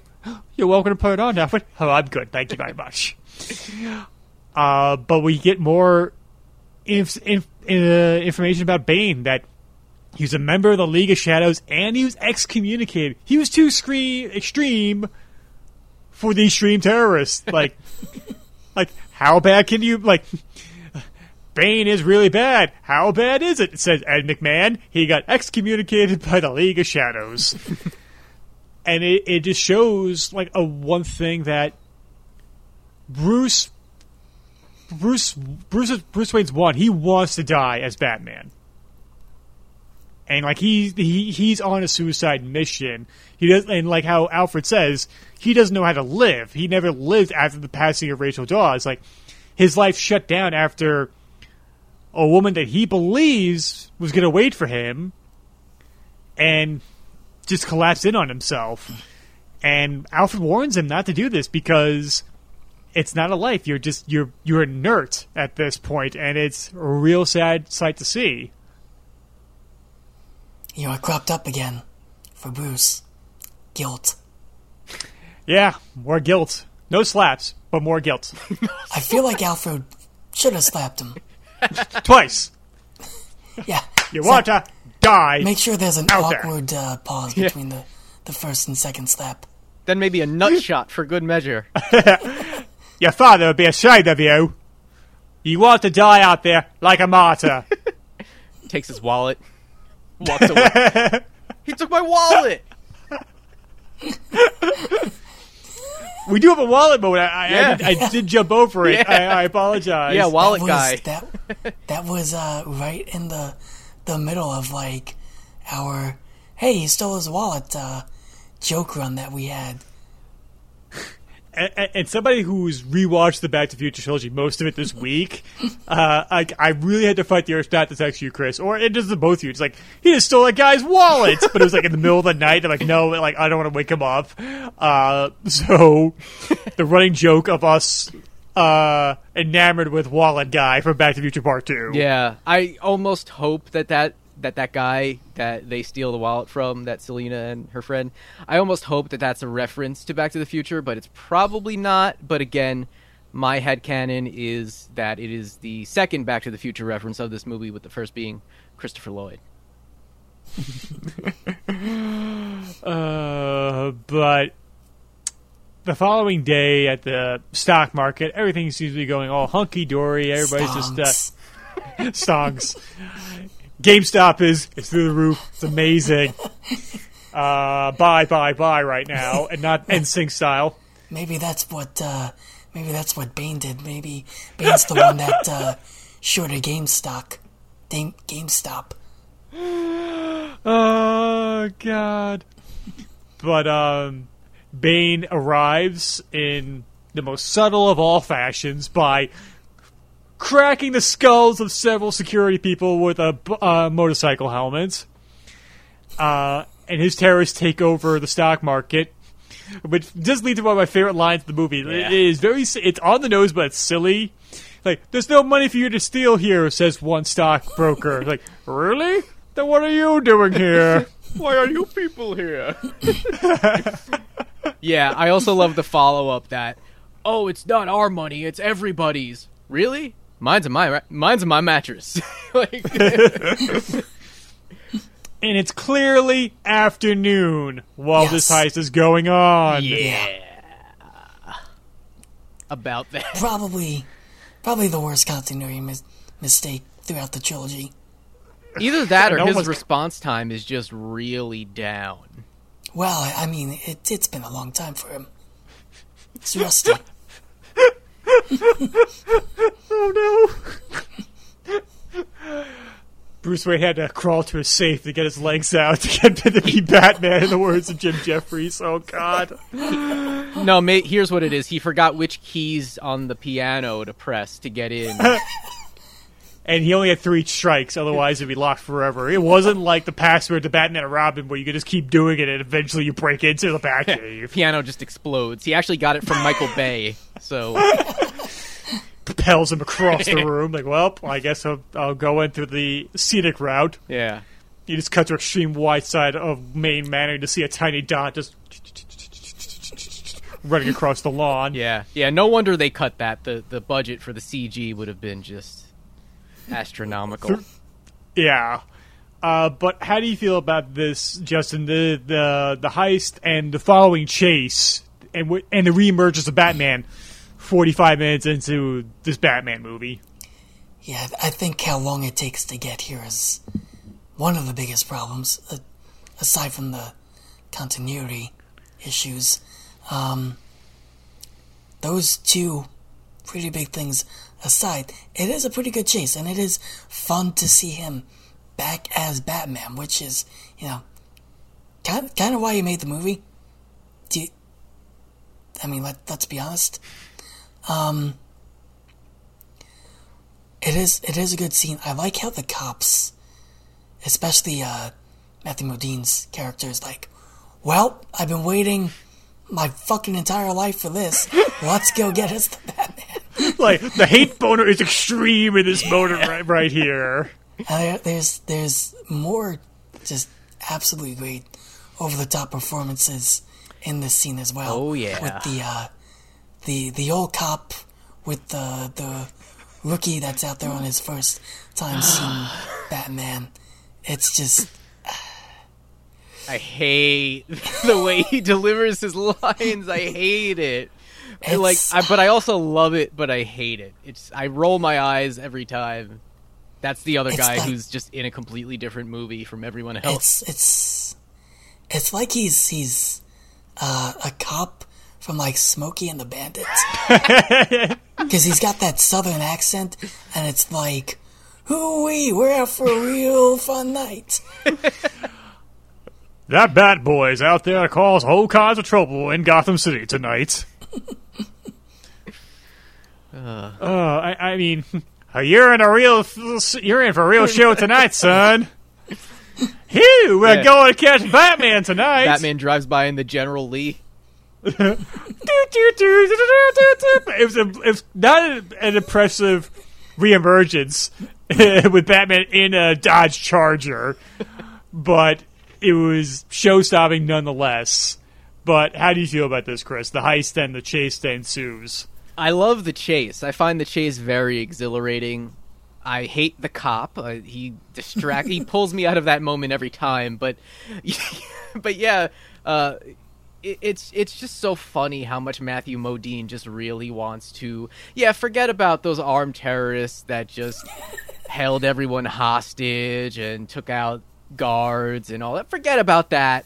We gotta get the Batman, and that's just so just like it's it's so it's so poetic in a way almost but yeah just completely disregard the armed criminals and and take down the batman but what it eventually leads to that little stunt where he like lines up the bat pod perfectly and shoots off of that ramp and then gets onto the higher level of the of the highway.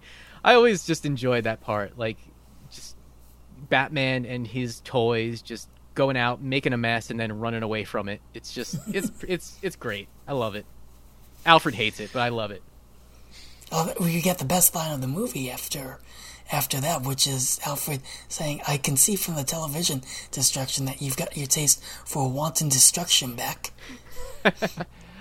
You're saying I shouldn't do it? No, I say that you you had you led the uh, bloated police force on a chase with a bunch of new toys from Fox. I don't know why I'm I'm young Michael Caine in my impression. I'm not old Michael Caine. I'm more cockney as him. Um, okay, this is my hot take for the movie because all these things are lining up. Nolan's heart was not in the movie. Yeah. because there's so many things that are like you could have done another take. Yeah, Like the continuity of like it's it's mid afternoon, then pitch black out. The, the, some of the line delivery, I feel like he's kind of checked out. He's like, yeah, like fuck it, that's good enough. Like, like we said with Matthew Modine, like I'm gonna do what Jim Gordon can never do. I'm gonna take down the Batman, uh, like a rat in a like a rat caught in a maze, or what have you. And but the, that that one shot, that one cop losing his hat as it flies off when the bat flies away, still makes me laugh. It's it is goofy, but I laugh. Um, and I feel like the chase is cool, but compared to the chase in the Dark Knight, especially with the bat pod, it, it kind of seems like on autopilot. It doesn't seem as exhilarating to me. And maybe, and then like later, like in, in a moment, we get the Catwoman breaking into Daggett's place, and the fight scene happens on the roof.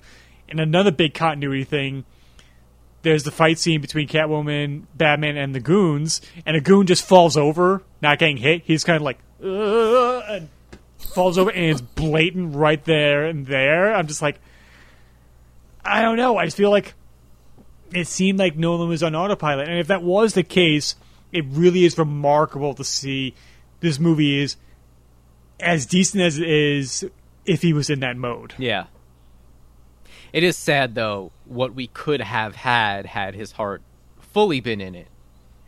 Because we know what he's capable of and just from the past two movies it's like you know, like how good this movie could have been if a few details, you know, some of the finer details of the movie were smoothed over a little bit more. Maybe another pass at it, maybe another draft and yeah, maybe maybe getting some better takes with some of these line deliveries and thinking some of this through a little bit more, but it's still a very watchable movie, I think, even for its length, but I think it could have been a lot more watchable had he maybe I don't know what is is it the pressure of following up a movie like The Dark Knight? Is it the disinterest and the burnout after already doing two movies in this world, and he doesn't seem like the type of guy who ever sought out to make a, a trilogy of Batman movies, of comic book movies to begin with. Hmm. Yeah, that's a an interesting take. I think this this man hardly ever takes a break making films. Like ever since I feel like The Dark Knight, uh, sorry, Batman Begins. It's like every two years he's got a movie coming out, and who knows? I mean, Inception couldn't have been easy to write or shoot. So maybe he is a little bit was a little bit burnt out. Um, who's to say? I don't know for sure. Um, whatever the case is, I think we can all agree that at best, it's just kind of lazy. Like I, I, I, I don't want to go so far as to say his, his heart wasn't in it, because, I mean, I still think the movie, you know, is really good. I think he put a lot of effort into, you know, the visual effects and um, the cinematography. It's just, you know, some things, for whatever reason, aren't as crisp as they were the first two movies of this trilogy. It, it, it's like I, I, I know it sounds like I'm dunking on him. I don't mean to, but I feel like that's the vibe I get from watching this movie, and I find it just disheartening. Um, if I was an armchair psychologist, maybe the loss of Heath weighed heavy on him in the making of this. Yeah. I don't know. Um, maybe one day we will know. I mean, like I do have his so like it's I don't know if it's a there is a book that came out uh, a couple months ago about Nolan that I'm in the process of going through on Audible, and it's like it chronicles like every chapter being one of his movies, like after the first couple chapters, and it is curious. Like in the early parts of the book, they're talking about like so he split his time growing up here in the states and him over the UK, and he grew up in Chicago, and you, you can see that with the use of Chicago in the Batman movies. But the fact that he grew up in the same suburbs as the John Hughes movies, so I just imagine like,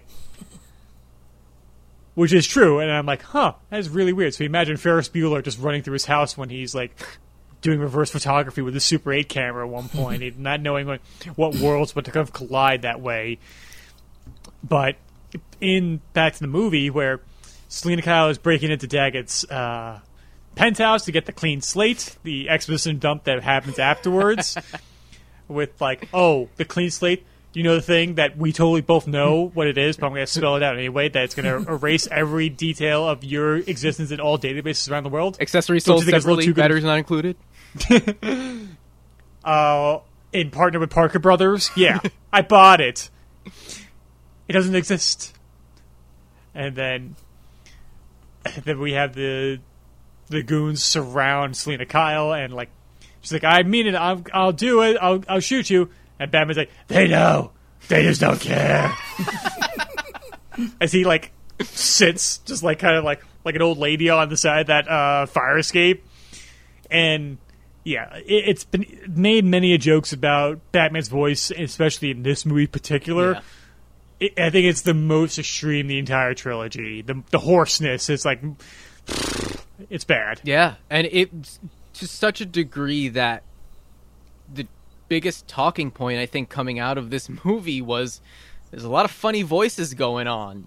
You know, especially you know people people at work just talking about oh yeah the Bane's voice is weird and then Batman's voice is weird. It's just weird.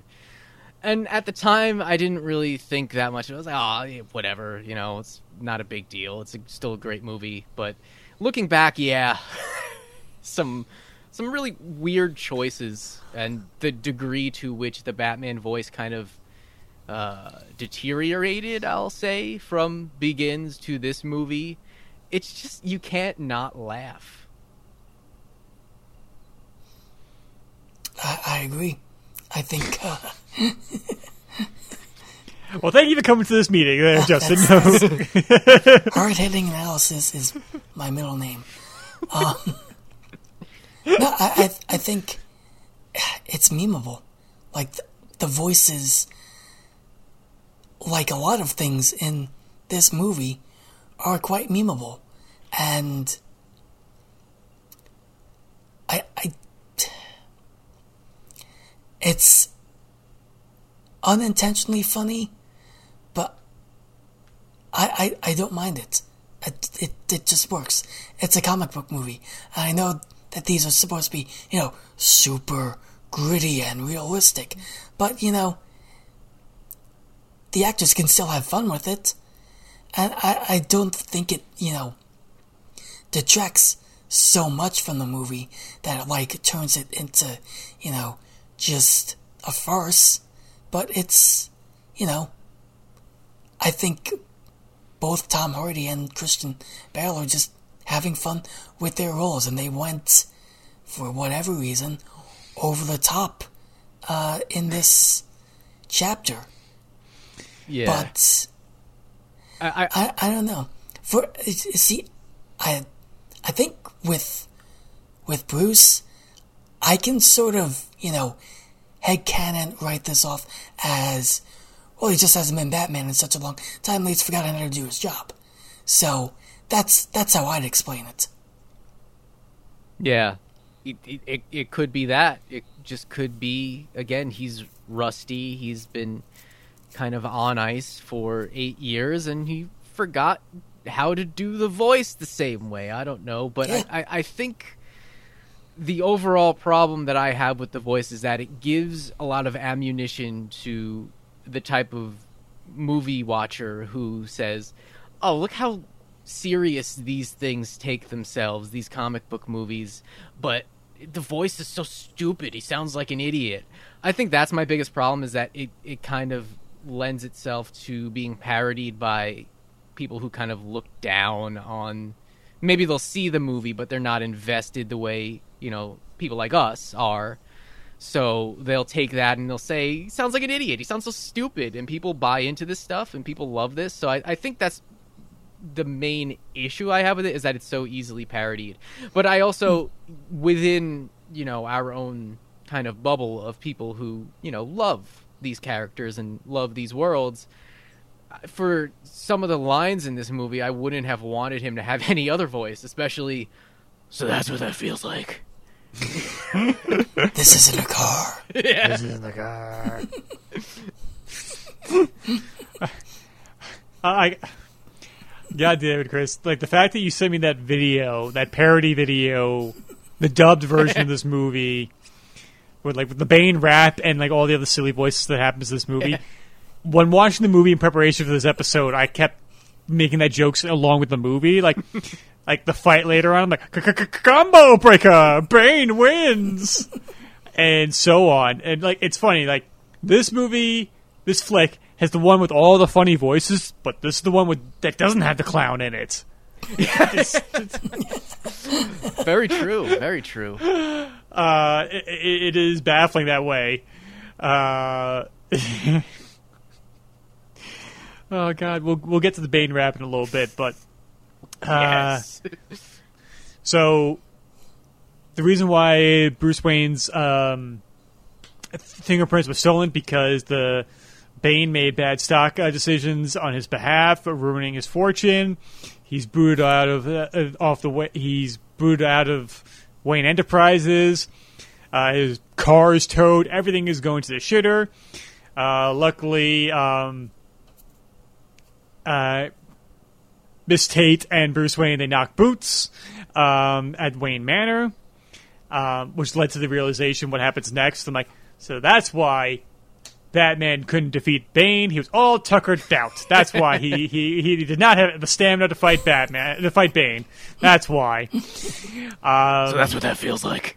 it's been a long time. Excuse me. Why are you doing that voice? I mean, ooh, ah. His pillow talk as Batman. Oh God. Jeez Louise. Um, so Batman goes to face off against uh, to investigate where Bane is with the help of Catwoman, who betrays him, which leads to probably the most uncomfortable scene in the movie. It's the beatdown of Batman at the hands of Bane. Great scene.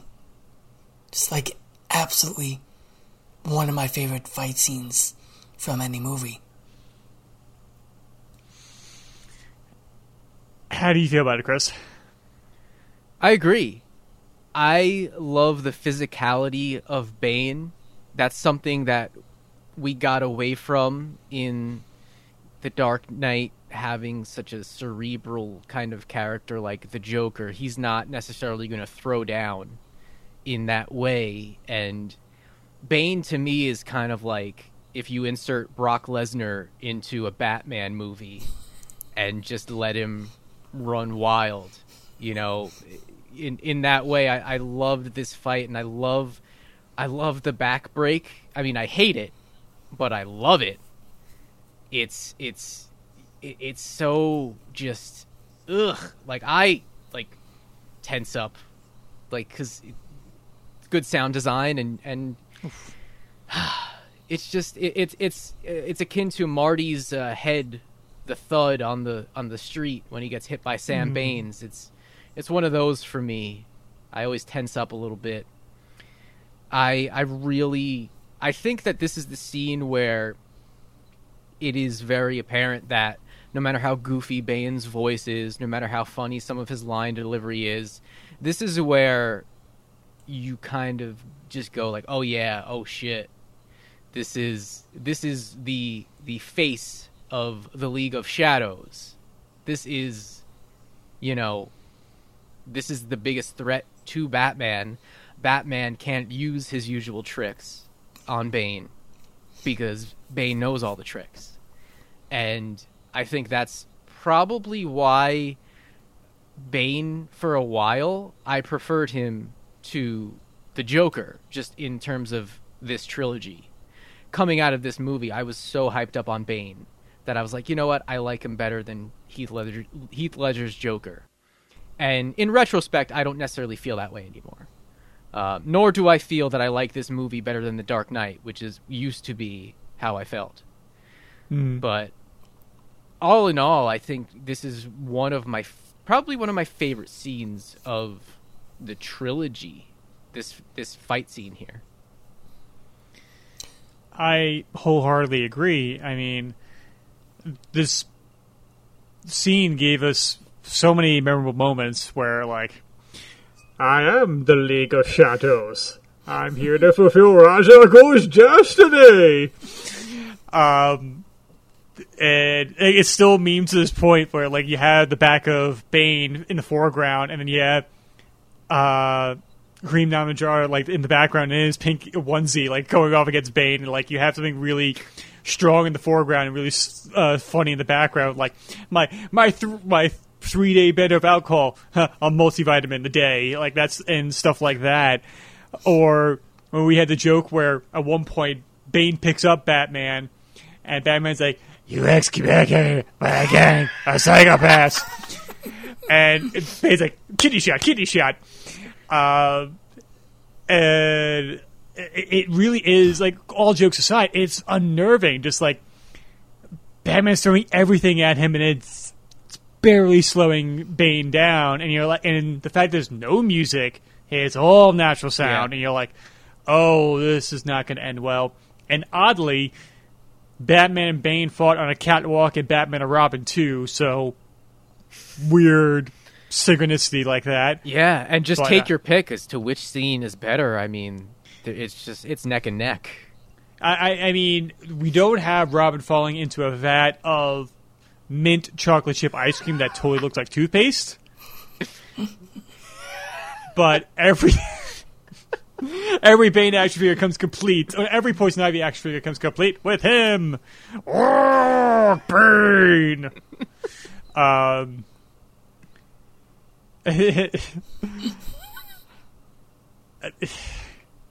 It, uh, uh, it, how like he breaks his mask with just with his bare hands and yanks it off of him, and then finishes off Batman with the the the backbreak, which like we all as comic book fans like were wondering like could they do that? Could they pull a Knightfall in this would have Bane break Batman's back? And they do, but it's all, it's unintentionally funny, like the line delivery of like, "I was wondering what would break first. Your spirit picks him off over his head, or your body crack."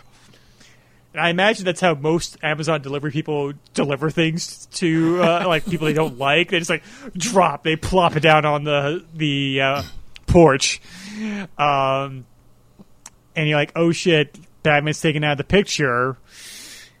And that's when we get into like the midpoint of the movie where Bane's plan goes into action here, where he kidnaps members of the board to activate the the energy generator, which turns into the nuclear weapon. Uh, the GCPD puts down thousands of police officers into the subway all at once. Um, and then we have an attack on the Pittsburgh Steelers. I mean, the Gotham uh, Rogues, and they're isolated. Uh, Gotham Island is isolated by blowing up all the bridges, and like this is like the crux of most of the trailers are built around this set piece here. Uh, Justin, how do you feel about this and the turmoil of what's going on here? First, I, I think we have to say, for as great as the fight scene was, the decision to get rid of all the cops by sending all of them at the same time into the sewer system underground whatever Yeah. not uh, not not the best not the best way I would have handled this like that's thousands of thousands of people Yeah, it really strikes me. I know Matthew Modine's character's name is Foley, but it really strikes me as more of a Chief O'Hara move. So you could I you could even maybe even say that uh, that he is the Chief O'Hara, the fake Chief O'Hara, the Nolan Chief O'Hara of this movie. Both Irish names. Oh, I see. we send all the the the Gotham police officers down into the subway. We'll smoke them out. By Gora. um, it, it is a baffling choice, and when the cops come out of the subway months later, all clean They're all- shaven clean shaven and clean uniforms. I mean, Yep. it's they're immaculate. Yeah, they they had the Dollar Shave Club sending down uh, sending down razors in those big uh, packages. Gotham, I bring you Dollar Shave Club. I give it to you, the people. Mother's Day is coming up. One eight hundred flowers.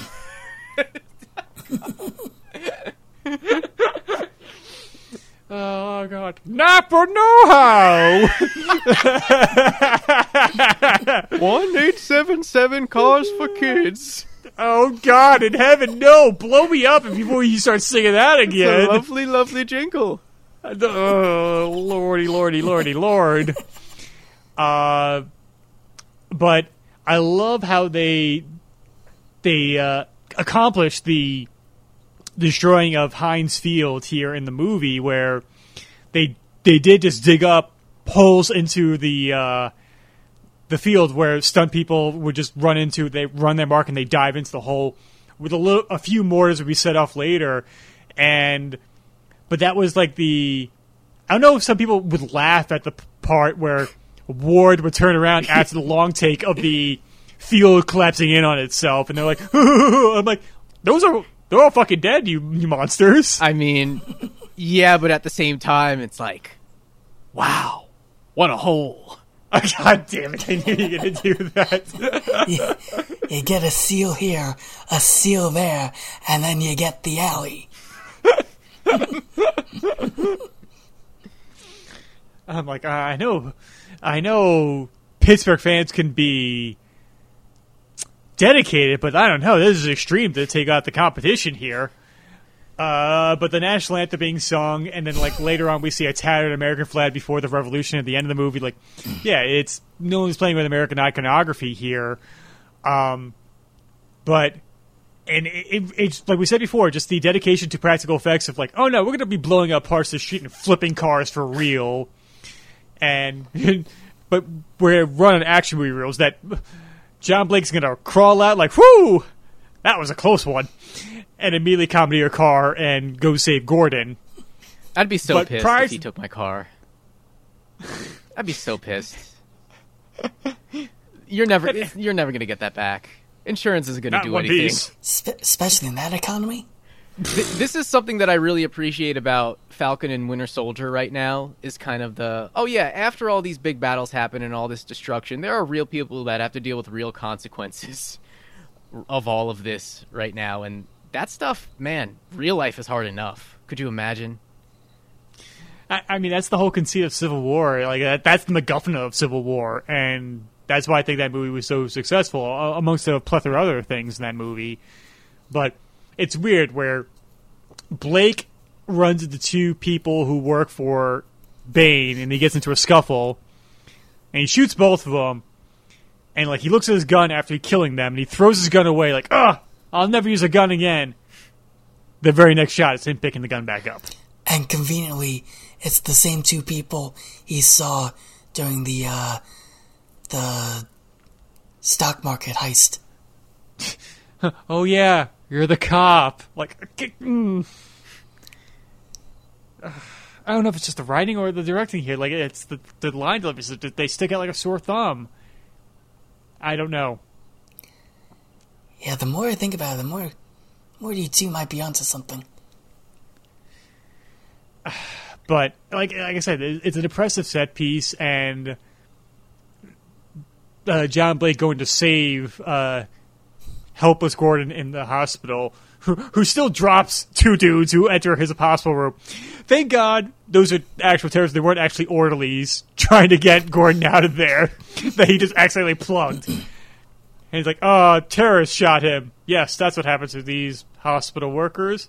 As he holds a smoking gun in his hand. But this eventually leads to Bane giving his big speech outside of Blackgate Prison, which has held over a thousand people that are part of the Falcone crime family with no parole. Um, so I just I just asked I just raised my hand like, uh, but what about due process? Is this not just a fascist state now that you? That's what the Dent Act is. Like I don't know how can like I know tough on crime and everything, but this seems a little extreme. I, I have to be that like well actually person in the background and I shouldn't be having these questions here, but maybe I'm just I might be overthinking it. and the lack of segregation of just throwing a woman into a prison with a bunch of men not a good that look. are hardened criminals. yeah not a good look i don't care if she has fancy moves and she's obviously a very capable fighter and very smart but it's a lot of men and she's not safe there so no not a good look for the dent act The, the, the men aren't safe there either. No one's safe there. You're just asking for a death, which doesn't doesn't seem how you should be uh, treating criminals. No. i'm glad harvey dent died Oh man, like Ne- next up on Counterpoint, on the McLaughlin report, Harvey Dent and the ramifications of his death. um, and so the neutron bomb is t- okay. I know I'm backing up a little bit here, but this bomb is armed. This bomb is mobile, and the identity of the trigger man is a mystery. There's been a murder in the office, and you're the suspect. do you I practice this to in your spare time That always, that line always reminds me of the other. the office creates like, oh, okay, boss, I'll be right back. I gotta get some of my car. Runs to his car and peels out of there. Oh, lordy, lordy, lord. This is where we get the Bane rap. I'm Bane. Just Who is the I only think- person to have defeated me in freestyle? Only me. Only me. That's right, only you. DJ, drop a beat.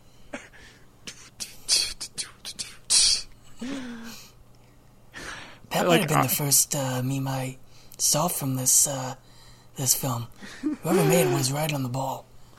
I, I, I mean, I, I think what sells it is when you cut to the war room of the Pentagon watching this and their stone faced reaction to this rap. oh man, but like eh, how it ends, like like. I'm faster, smarter, clinically insane. I'm pain. Who can stop me? And then, like, eventually, you just hear somebody off camera just like, "You suck, Bane." Who said that? Kill them all.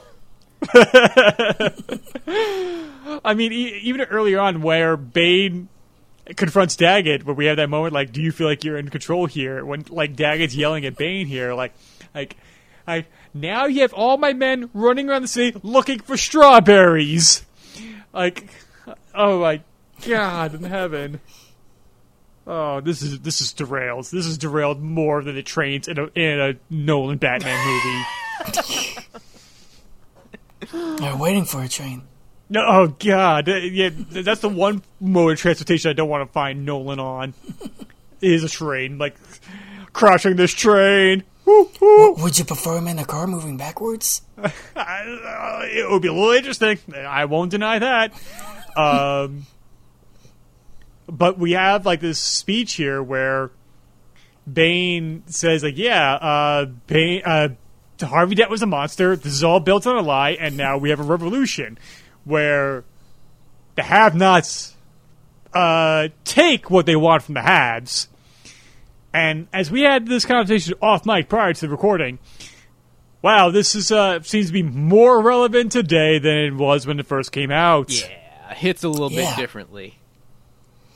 And what what's strange is that you know this movie had to be written what late 2010, early 2011 at the latest. So Yeah. this is really before the whole Occupy Wall Street uh, stuff started to happen.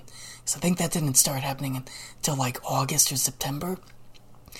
Yeah. So this was written before all this happened, and it's strangely prescient because it. I mean, Occupy Wall Street didn't go, you know, as far as it goes as as Nolan takes it in this movie, but the similarities are there.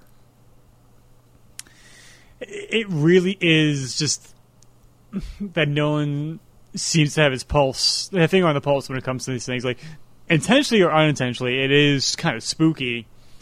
And, like, Nolan never got a formal film education. Like, he got, like, he went to university for uh, literature.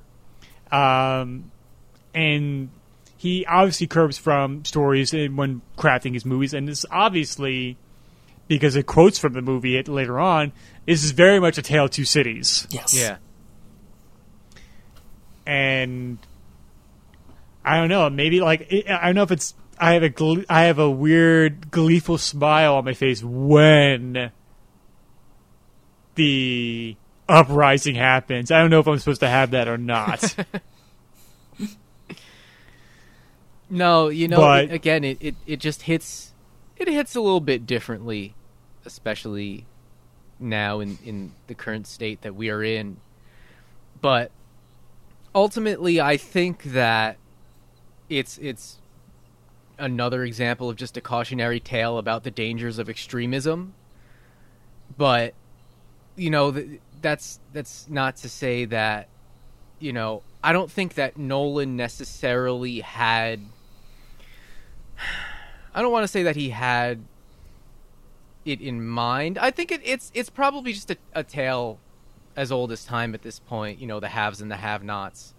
I don't know if he necessarily had anything particular in mind, and yeah, with the timing of Occupy Wall Street, maybe a little bit of that was, but uh, more than likely, I think it's just probably more so stemming from Batman stories like No Man's Land and things like that. I think maybe more of it just was a happy accident. And for us now, it's just kind of a trip almost a decade later. So, very weird experience watching this movie now as opposed to 10 years ago, even even with Occupy Wall Street being a thing. Yeah, it, it is curious here. Um, and, it's very much like No Man's Land, which was a year long arc, but that's the thing about No Man's Land. That's like uh, like a thousand page story, and I know Nolan's always escalated the stakes in each movie, so we have a gl- we have a citywide scale here in this movie, and it's obviously it's the end of the trilogy. You want to go go big or go home, but I feel like even though we have this montage here, I don't. I feel like we don't get a real sense of how much disarray Gotham is in. We just have empty streets. When we cut back to the city afterwards. Yeah, that's a good point. Um, it would have been nicer to see, like, um, day to day life. Or, like, you know, at least scenes with Selina Kyle, just like, or uh, Gordon with, uh, well, his family's gone, but it just, you know, put us on, like, the ground level of what's it like being, you know, living basically under siege. Uh, it, it, like, hell, even Gotham Yeah. couldn't really pull in the full scale of No Man's Land. Like they they they did a, a really good attempt at that, but I feel like even that show didn't was able to capture the entire feeling of the story. Yeah. Yeah, I was just going to say too. Yeah, Gotham they had they pulled in a lot of elements of it, but much like everything that Gotham did, it was it quickly became, I feel, something else, if you will. we, we, We need that sting. We need that arrow we, sting we- right we there. did a lot of that on the uh, on the first two uh, Nolan Batman reviews, so only fitting that we we pull it back in. But yeah, this is, and I, I'm gonna say this, and I don't mean to be one of those people where it's like the movie's too long, but with how long this movie is and how much ground it covers, and how many things are kind of glossed over. I almost feel like this could have been its own, like, and this didn't exist at the time, but like HBO Max limited series. Mhm. And that would be my preferred way of consuming it in this day and age, to be honest with you. I'm one of the people who really wish that they released the Snyder Cut in multiple parts because then it gives me a natural point to pause and come back to it another day. And I feel like watching this movie, I had to still pause and go do something else and pause and I have a Zoom meeting and pause and I have to, you know, go do a chore and so I I this movie watching it I I had to break it up into chunks. And this is one of the things that I feel like you really could have expanded upon had we had a, really a streaming model in place around this time. I would have been so interested to see Christopher Nolan take a crack at a Batman story in a limited series format. Just like my mind just wanders with the possibilities of what that could have been, and that will never happen today. But it it does make me optimistic for something like that Gotham Central show that is in development because I feel like there are so many great stories you can tell in that format that when you try and cram it into a movie, it doesn't quite work the same way it works when you have a comic coming out and you know each each week or every other week or every month and you can really sink your teeth into the story in detail. Yeah, I mean, but that's not cinema, Chris. that's why you would never do a streaming series. Yeah, mm. no, I, I, I, and again, I, I don't know. I, I know I'm being shitty. I, I know, I know, I know, and I know, and I know Christopher Nolan would probably come in here and punch me in the face, or or slap me twice if I if I said that. but that that would just be my preferred way to consume something this long at this point. So I'm all for the more type of limited series comic book, uh, like a Falcon and Winter Soldier esque thing. Um, I'm all for that because it, to me it feels like a, a kind of a more natural way to experience comic book content in live action. That's understandable, but Batman has been dropped into a, a pit of a prison on and anybody can leave whenever they want. However, they just have to climb up this chasm and make an impossible jump to do so. Um, and Batman's back is so messed up, he's got does have exposed vertebrae, which he was laying on early in the movie. I didn't mind, but it wasn't until when he stood up that's when the vertebrae really became a factor here. But this is where we have a long piece of okay. There's always the idea in movies like the ticking clock of like a oh we have to stop the, stop this before this happens, and we do have a little ticking clock because whether they set off the nuke or not, it the core of the neutron bomb is eroding and it'll go off in five months. Not really. That's a long fuse. It's not really five months. I'm like shit. Like I, I can put this off until two weeks and then I'll, I'll really start taking this seriously. To um, like that's just me as a procrastinator. Um, so and then Batman recovers. So uh, Justin, how do you feel about the whole set piece of Batman in this uh, hell on earth prison. It definitely takes um, a rewatch or two to uh, to get your head around, especially because we have no idea how much time is passing during this. You kind of get uh, a sense later in the movie when they start saying, "Well, bomb's gonna go off in however many days from now." But for like the first, you know, all throughout Bruce's rehab, there's no mention of how much time has passed. And um, I'm no doctor, but uh, I, I don't think it should be, you know, that easy to recover from having a broken back. You know, uh, uh, unless push ups just have a uh, unique healing power. You know, I don't want to spoil anything for anyone, but um, having seen season three of Cobra Kai, I will say that back healing uh, or spine spinal injuries, spinal injuries are in the movies and in TV just generally a lot easier to heal from than uh, let's say if you and I had our back broken.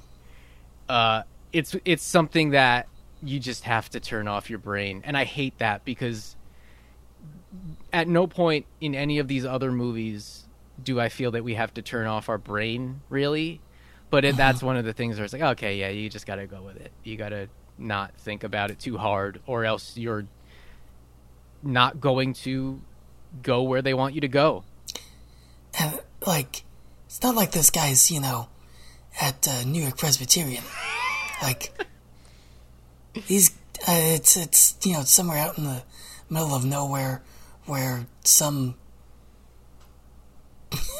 some random uh guy is treating him. I was say like I was hoping like how do you get dig yourself out of this hole, sir? By digging even more. Dig up, like, stupid. I was gonna say like like I was like, let me know when you fucking hit China. Like how far you dig yourself through there. Um, like did he wash his hands before he punches in the vertebrae back into Batman's back? I don't think so. I don't want to dismiss any holistic and possibly more traditional uh, ways to healing because there have been cases of that being able to do that, but it is a lot of suspension of disbelief. Like, stand here until you walk again. All right, I guess so. Yeah, if if they want to go down this route, just like find a way to bring in the the Lazarus bit. Whoa, whoa, whoa, whoa, whoa, whoa! That's comic book shit. We don't allow that here. Just have put in the gif of uh, Black Panther. Like, we don't do that here. Um, yeah, and then we find out the backstory that uh, Ra's al Ghul fell in love with the warlord's daughter, and he was going to be thrown to prison, but instead his his betrothed wife like ends up taking his place instead, who was with child. The child escaped the prison, um, and the child is believed to be Bane. Um, Looks more like Eleven. yes, it'll, because it's not Bane. Shocker! Uh, spoilers. It's uh, it's Talia al Ghul. Um, yeah, it, it, like it's. I, I know, shocker. um, and there the many attempts of Batman trying to uh, get out of there, but at first you don't succeed. Um, but like I, I, I'm not gonna lie, I still kind of cheer when he finally makes the jump. Oh yeah, It's a great moment. that yeah that that is one of the best moments in the film. Very cathartic. Even if the extras reacting are kind of awkward. yeah. I, I hate the fact that Chris from Hey Do You Remember pointed that out on a podcast, and I can't help but un- I can't unsee that now when he pointed that out to me, and I'm like, God damn it! Like, did do they root for all of the prisoners escaping, or you know, did, did they're like throw down a rope? Like two or three assholes, and they're they're like, oh, I hope this really this guy really falls. I'm just like ah, oh, like ten says he shorts it. 20. 20. see, the amazing Yen would have gotten out of there. That's why they need a grease man. Yeah. Instead, they got a bag man. Oh. Such an ape. um, but like, I guess like because it's hit with a huge, we get the Batman theme, this version of the Batman theme when he makes it out here. So I guess we can transition to here. What do you guys feel about the score overall for this movie, uh, Justin? Oh, fantastic! I think uh, out of all three films, I think I like this score the most. Um, I just Hans Zimmer and Christopher Nolan, they go really well together. And as much as I liked um, some of the stuff Hans Zimmer did for like the Joker's theme in The Dark Knight, I feel like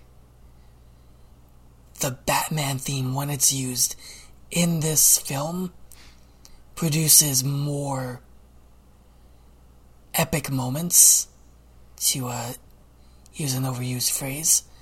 Um, that with the Selina Kyle theme gives this uh, a very two distinct themes that are very different from one another. And I, feel like that raises it above the other two films. I agree. I completely agree. This is my favorite soundtrack score of the three films. It always has been. I love The Fire Rises. I I, I just think the music is just so exhilarating. Um, and I've heard the Nolan Batman uh, scores described as kind of lazy from in certain circles. I've heard them described, especially the Batman theme in particular, as really just kind of lacking any oomph or anything that makes it memorable. And I disagree with that completely. But in particular, this movie, I think walking out of the theater, that music stuck with me, you know, all the way through the, the ride home. And then I just remember getting home from my first viewing with so much energy from that that score that I went up and looked it up and just started listening to it and just thinking about the next time I'd be able to go see the movie. So I I'm a huge fan of the music in this movie, particularly "The Fire Rises." I think that's I think that's the one by far out of the three. It's by far my favorite. I, I still really enjoy the score, but I do miss James Newton Howard's contributions to this because I love their balance in The Batman Begins and The Dark Knight score because Hans Zimmer is great at writing the great, epic, bombastic score, and Newton Howard's humanity that he brings with his pieces was a nice balance. But like, I, I think I may have said it on when we did the Dark Knight episode, but my favorite track off the Dark Knight soundtrack is the Harvey Dent piece because it sounds nothing like anything else in the score. It, it it sounds like something that could be in Lord of the Rings. It's very Howard Shore like. It's very warm and Korngold, corn gold in that way. And obviously they're going for a different thing. And James Newton Howard, like he bowed out for this project because he saw how well Zimmer and Nolan worked together on Inception. He's like, you know what, you guys got this. I think you guys can do it on your own. And they, with the exception of Tenet, Zimmer scored everything since then.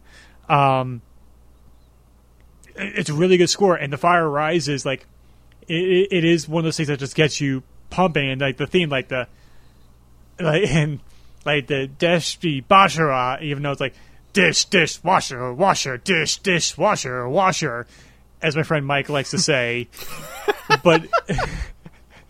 Uh, Yeah. But it's one of those things like people have made like gym mixes of like the Nolan uh, scores on YouTube that I've listened to often. A lot of the Dark Knight Rises soundtrack is in there. Um, but going back to something what you said before, Chris, like there's only one Batman theme according to Danny Elfman. Yeah, yeah, and it's No, not no, and, Danny Elfman. and it and it's and it's not by and it's not by Olivia Newton John. oh, jeez. But like, I, I would describe at least the Batman theme is minimalist. Yeah, Yeah. about like that and then like the the horns like coming in every now and then but um so batman escapes from the prison and miraculously ends up back in gotham it's just much to the chagrin of a lot of people It's it's just like how, and we talked about this in prior episodes. Just like how on Arrow, how they'd get to Nanda Parbat and back, like they were just going around the corner to pick up milk. kind of like that. well like like it's it's like it's, it's around the corner of the cafe Eddie's and then there's Nanda Parbat that's where it is you see a guy named al Ghul just, Just say, say no. no. Guy named Raz. am I saying it right Raz Al Ghul The first the first time I heard the movie, I might have said this during the uh, the Batman Begins podcast. I can't remember, but the first time I heard that the delivery of that line, I was like, did he just try to say Raz Al Gore and completely flub it? it's radical Al Gore uh, it's he comes in on a, on a skateboard a backwoods baseball cap he's drinking a monster Hey, all you fellow kids. I'm going to tell you about the environment. It's cool, man. Raz Al Ghul is the uh, alternate. Sorry, Raz Al Gore is the alternate universe where, after losing the 2000 election, uh, Al Gore just becomes an international terrorist. An eco terrorist. yeah, yeah. I mean, like, like, I'll after- Florida. like after an inconvenient truth, he, like he goes full Thanos. Like, fine, I'll do it myself. um. So yeah, Batman. I say, fuck you, Shows Joker. up. I do it myself.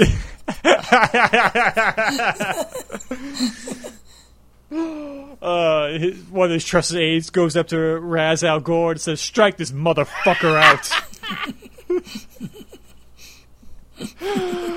Oh boy! Can we crowbar more major league lines into this podcast? I'm not sure. Are you trying to tell me Jim Gordon can't hit a curveball? I, I mean, oof, I don't know how he's kind of as sharp as a bowling ball. This movie, I don't Yeah. know. When we get to uh, Interstellar four years from now, we can uh, we can definitely inco- incorporate uh, Major League into that because Yes, the baseball can. scenes. Yeah, Interstellar no, baseball we have- movie. we have to wait seven years because that's how long it is. Because they're on there, and every hour is seven years back on Earth. We got to wait seven years to do the Interstellar podcast. um, but while this is going on, like the militaries try to overthrow um, Bane to uh, to no avail, which did lead to one of the most frightening images from the movie, where the military dudes are just hanging from the Queensboro Bridge. And this is very much there's another Batman story this takes a lot from. It's called Batman the Cult, where there is a evil deacon. I know it that sounds Deacon Blackheart, who's rallied all the homeless in Gotham City into one giant cult and revolts against Gotham City and ends up br- capturing Batman and brainwashing him for a little bit. And a lot of the structure of that story isn't part of this movie. Maybe a little bit more should have been in there, but um, like the image of like the soldiers being hung from the bridge comes from that comic. Um, It's interesting because Bruce Wayne rallies the homeless of Gotham into one giant coat. Nice coat. Nice coat. This isn't a coat. um, so Batman spends his entire time instead of stopping the bomb to pour gasoline on the bridge and recruit everybody that he can, but at the same time, Gordon is captured, and he's gonna he faces the kangaroo court where the scarecrow says uh, either death or exile. And okay, there's a line here that Gordon says to the Scarecrow, like, Crane, if you think we're going out there on that ice, you got another thing coming.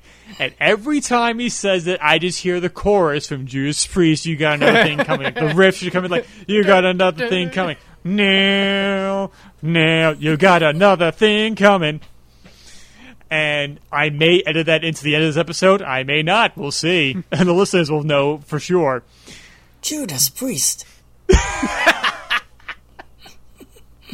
Oh, Hedstrom. our old professor like would just exclaim every once in a while in the middle of a tirade, just like Judas Priest, can you believe this? And we're all just nod in solidarity Yeah, at yes, the ba- sure. at, at the babblings of him. Yeah. Yeah, and then uh and then Scarecrow, he fucked him. Death by exile. What is he? Why do we make him sound like Mickey Mouse? oh God, Oh, by the way, this is merely a sentencing court. what? His voice did get high pitched. yeah. It really did. I, I am I am stretching it. I realize that. Uh, and by the way, I'm happy to report. Um, I always thought that Death by Exile would be like a really great death metal band name, and I'm happy to report that there is a death metal band in Germany called Death by Exile. So, just in case anyone was wondering about that, it's in the Metal Archives Encyclopedia Metallum. So, yes, Death by Exile out of Germany. Hey Hans, we have an uptick in our downloads this month. I wonder why. That's my ducks. Oh man, with the Mighty Ducks, uh, is it new series yeah, on Disney yeah, Plus? Game Changers. Yeah, I've been watching that. Um, I like my friend, like uh, friend of the show, Brent Clark posted about that, and I'm like, hmm. and since one of the actors was on my doses on Daredevil, I'm like, I'm like the avocados of hockey playing. That's what I describe them as. because I decided to rewatch Daredevil and I'm like I I was on a roll through season one and season like halfway through season two. As soon as Punisher got captured, I'm like, all right, I'll come back to this eventually. Because that's when the hand comes over, and I'm like, all right, Oh. this is when the season becomes a lot less interesting. Yeah, yeah. That's it's that you gave it the old hand wave. We get all the zingers here, Yeah. everybody. It, it's it's funny the cer- the first season of Daredevil. I was like, oh my god, it's Fulton Reed, and now going back and watching the Mighty Ducks, I'm like, oh my god, it's Foggy. Oh man, like the fact that he doesn't bash somebody in Daredevil is a little disappointing. Yeah. Um, so Gordon is led out onto the ice. Speaking of uh, hockey, but Gordon um, Bombay. Emilio Estevez saves them. he comes in, and he just he checks them all into the boards, all eight goons at the same time. The Minnesota Miracle Man. Was that Charlie Sheen? No, that was Emilio Estevez. All right, I, I, I respect that. But even I get giddy here when Batman saves Dent here, and Dent strikes up the flare, and Batman walks out of the darkness. That's pretty badass. yeah, buddy. Yeah. and the, the the Batman logo in flames on top of the Queensboro Bridge. Um, hoping to God it doesn't do anything to suspension cables whatsoever. yeah, Batman unintentionally killed people a few days later because structural integrity Uh, failed. that, that's why you need the infrastructure bill. So that's what that feels like. I mean, like, did somebody like there was that video on Instagram like early in the year. It was, I think it was the Verrazano in a very windy day. You just saw the like us just going up like up and down like waves. I'm like, a It is bridge should supposed not. to do, it is supposed to do that. It is, that's how it maintains itself. Okay. Yes. Otherwise, I'd just be terrified. maybe, maybe not. You don't notice that because you're in a car, but like just standing still and you just see the bridge doing that, I'd be like, "Oh God, no! I I, I need to get out of here." Yeah, I hate bridges. I hate Oh, so bridges. I. I hate bridges almost as much as I hate uh, the idea of living in a house on the side of a mountain. And I talked about that a lot in the Batman Begins episode.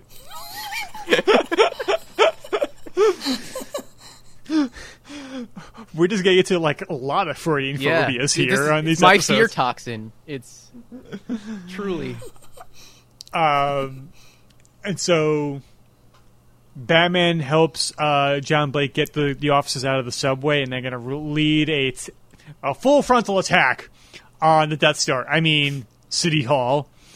Um, and uh, and so everything's starting to come together here. Like a plan is coming together, but um, we have this moment here of just a, a little bit of silence before the huge assault that happens, and it just sums up the gravitas of this moment here because it's all real extras that he has, like a thousand people, and the fact that we had a, a, a schoolmate of ours was part of the extras here in this scene, and he would go on to do a lot of extra work in the city. Um, but how does and Justin, I'll start with you. Like, how do you feel about the the first part of the climax of this movie here, with the things starting to come together? Like, we have to stop the nuke being set off with this kind of remote uh, jammer, and we have to take out Bane and get people out of here before the bomb goes off, and so on and so forth. Yeah, it's it's all really Star Wars esque. I think you uh, summed up nice and succinctly with uh, that analogy. I think it's it's done really well. Again, cinematography here is just gorgeous because there's snow on the ground. You got the uh, the officers marching towards battle. Again, great job by Nolan by not scoring that shot. Uh, I think it's just it's just ambient noise as they go to uh, to City Hall. It's really well done. It sets up the stakes really well. You know what every you know what the job of every uh, part of the action is for. Um, even though I think the the biggest problem with the climax itself is that um, during the chase scene where they're looking for which truck has the bomb in it, that can get a little bit confusing. But all the stuff involving City Hall, I think it's really shot well. Um, and you, you get a sense of the stakes. So I, I think it's a pretty good part of the film. And you, Chris? I really like Foley's trajectory and how he kind of takes charge in this moment here.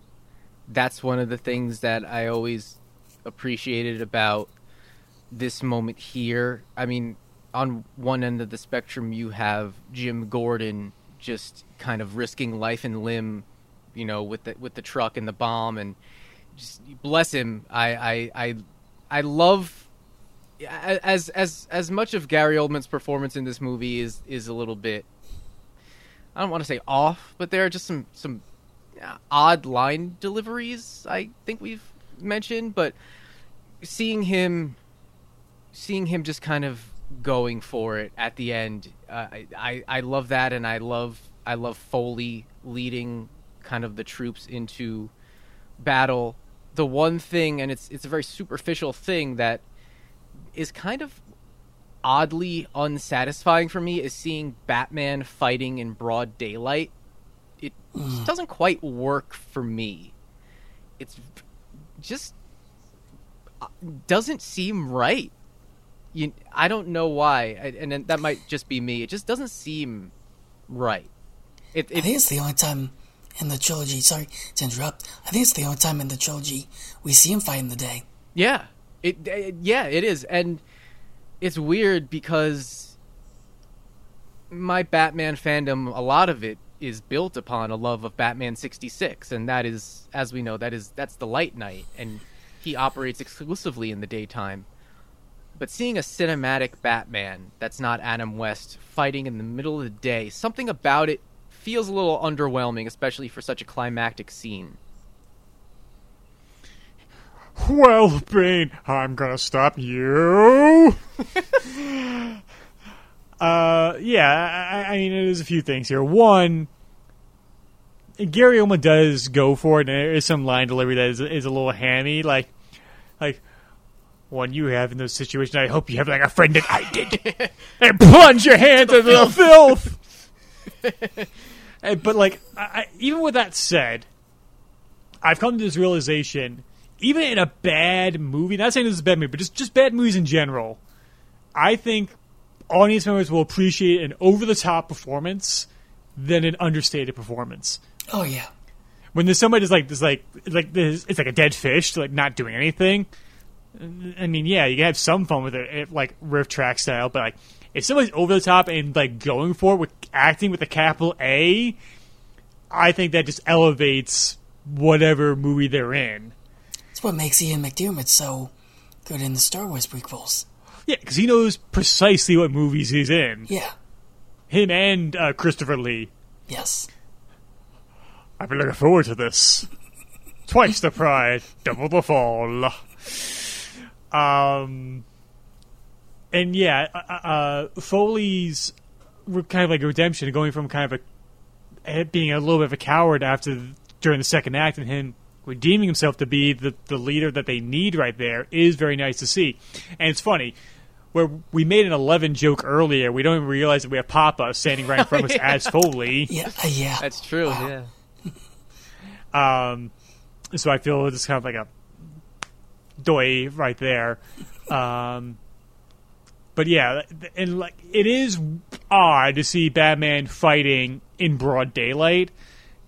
And you could say like it what it's one of these things is not like the other. Like something it doesn't it doesn't seem right. Like harsh daylight that's bouncing up a suit that's supposed to be meant for the shadows. Yeah. But I think that's what makes this one unique. And there's moments where I always think of what heroes look at. Like there's moments when I think of when I think of heroes in movies. Like I think of in Return of the Jedi when Luke throws his lightsaber away to face off against the Emperor like he's not going to fall into the Emperor's hands right there. Or Indiana Jones: The Last Crusade when he finally regains himself and the he's silhouetted when he faces off against the guards and the mine cart illuminates him very slowly and then he punches that one dude that goes flying across the screen. I see like that's a hero right there. And there's another moment right here where Bane and Batman are doing the old fisticuffs, and they're going up the flight of stairs. And Batman's, even though he's mentally stronger here, he's still not physically. But he's not going to let that stop him. And he kind of gets pushed up the stairs. He turns around. He faces Bane off face to face. He's like, "I know I can't beat you with, like muscle for muscle, but I'm still going to outfight you one way or the other." And he eventually does by hitting the bullseye on his face by attacking the mask. You feel like that's something you would have gone to earlier, but It's like hitting the Z on the putty patrol. It's like hit the Z and they go away. um, but like he damages the mask and like nearly drop kicks him through the, the doors of City Hall, and this is where the people who take Christian Bale's voice attached the most is in this scene here, where Batman's demanding where's the trigger for the bomb, and I would I recreate it in a very subtle fashion. Where's the trigger? Where's the trigger? You never get it on the other side. of the- Like he's like his jowls are shaking when he says this. You're like, like what is going on here? But I, I like just go back to what I'm saying. I rather you go over the top than understate because it just makes it more fun. Oh, it's But, fun, uh, all right. He he sounds like Hulk Hogan underwater. Now listen, brother, I need the trigger from you right now, or I'm gonna take it. I'm gonna show you these these 22 inch pythons right here. So Batman was the third man.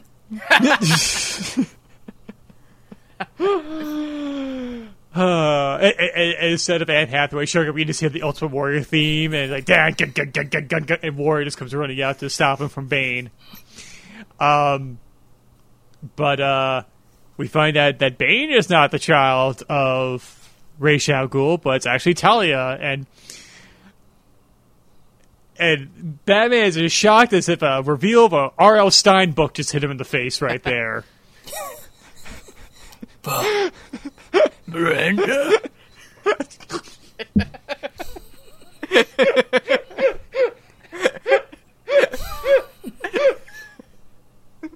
Oh god, we made this one. You finally broke me.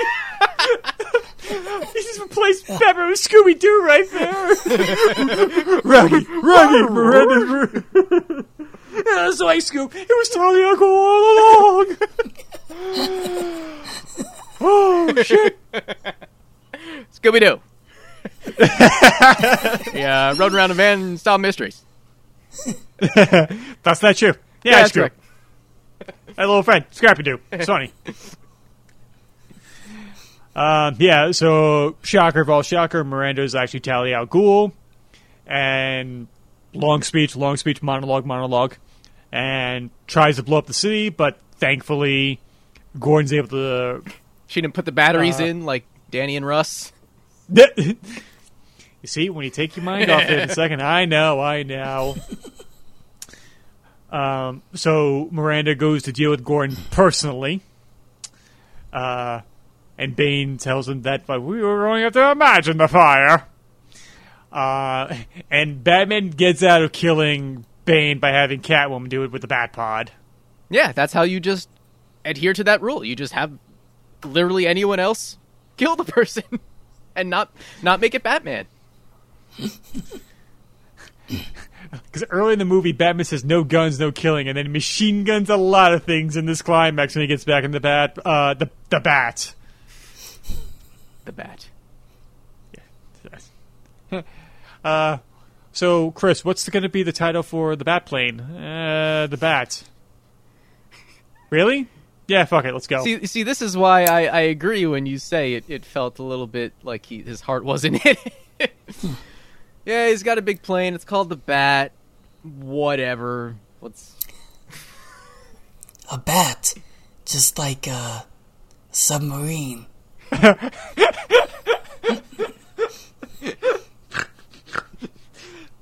Submarine, Mister Wayne, like a submarine. um, uh, Foley gets killed off screen in a very over the top fashion, like he, like he's posing. he got like thrown he off the hell in a cell? Oh my god! He's broken in half! uh, and so we got the huge chase here between the bat, um, the cat, the penguin. I mean, wait, no, uh, the bat, the Batmobiles, um, and I kind of wish like I understand like these are combat vehicles. They didn't spray paint them or anything. These like the these are the ones that didn't come in black. But I wish Bane like customized and like spray painted his own logo on there or something. I don't know to make him more unique. Big mask on the front. Yeah, well, I mean, with his look- rap name. I mean, like, fuck. Uh, uh, if WB would have ate up, like, do you know how many toys we can sell out of that? Um, They still can. I mean, you're not wrong, but this is where, like, a more wizardry here, because a lot of this scene was shot with a real, a, the shell of the bat on, like, on a crane arm that's dragged behind the car with an actual animatronic Batman in the seats, and then they would shoot a clean take of it, nothing there, and they'd mask it out to make it look like it's flying. And because the CGI in the scene that, that is used, it is immaculate. You can't tell, like, oh, this is clearly animation here. Yeah, no, it all looks it all looks seamless. It all looks really good. So it it again, it's one of those things where I never even think to myself, yeah, no, this wasn't. I oh yeah, Christopher Nolan. He somehow he somehow invented this uh, hover technology and uh, invented this this huge gigantic machine and made it fly. That's in my mind when I'm watching the movie. I totally buy into it because it, it it looks really really good and seamless. Yeah, uh, again, this, all three of these films, the special effects and the, the practical effects, flawless. I mean, just, I mean, what else can you say? yeah, The upcoming death scene, not so much. Yeah.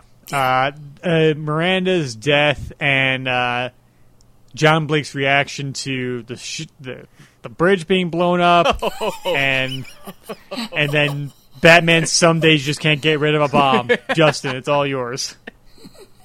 You killed us, you killed us, you sons of bitches. Such a bitches! Bunch of hounds just run. They, they escape uh, Gotham Island. It is well known that Bane is a turkey junkie. No Turkish savages. No turkey savages. All gone. But Justin, how do you feel about how the the climax of the movie comes to an end? I, it gets the job done. I mean, you kind of have to ignore the literal fallout of what happens, but um, I mean, you know, it's one again shot really well, very, very believable.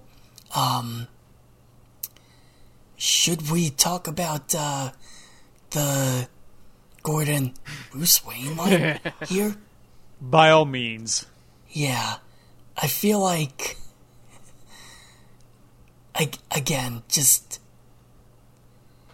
you know, as as a cop in Gotham, Jim Gordon's probably had to console a lot of grieving kids who are probably probably became orphans. In fact, we know because there's another fucking orphan right in the scene. Trying to save 30 other orphans. Yeah. So I mean, for him to just, you know, automatically say, "Uh-huh, oh yeah, this all makes sense now," um, kind of just like pulled it out of a hat. And he just delivers that line in such a way that if if the dialogue that followed was "Why are you dressed up like Batman?" I would I, I wouldn't even bat an eye.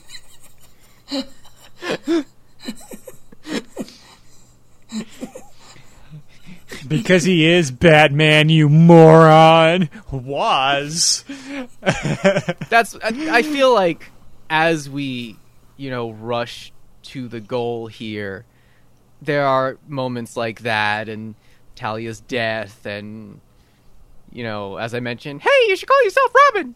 That just kind of feel a little bit shoehorned in or or not as as good, not you know, they didn't. I don't. I feel like they didn't accomplish, you know, from an emotional standpoint, what they should have. As we're watching, um, just so many things like that as as we go to the end. But it still gets me as he Batman is flying off trying to get rid of the bomb, and uh, he you know he kind of he in the bat he flies around that corner and and the kids go oh that's Batman, and I'm like you're damn right it is, you're damn right, that it that's yeah.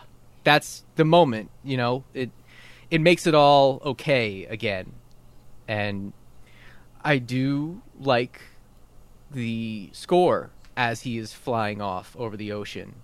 I do like that, and that type of Yeah. angelic choir score can really be kind of cliche in a lot of use cases and situations, but here I like it. I think it is very apropos. So, all in all, the moment is not, you know, dampened in any way for me here. I really think this, the climax still grabs me, and I think that's the most important part, you know, because that's what everything is building up towards. So, I think they accomplished the goal, but I think that there are definitely some little nitpicks here and there, and things that I wish were a little bit different. Yeah, I, I mean, like, so Marion Cotillard is a brilliant actress in a lot of movies. I mean, she she won Oscar for playing Edith Piaf, and she was terrific as in that role. And the fact that she gives like a high school level Juliet death here is just like like I can't help but laugh. And like it, like really, that's the take you went with, like the. And like you just had like you, you have to expect like a character from South Park who's like, well, they're not really dead until they shit themselves.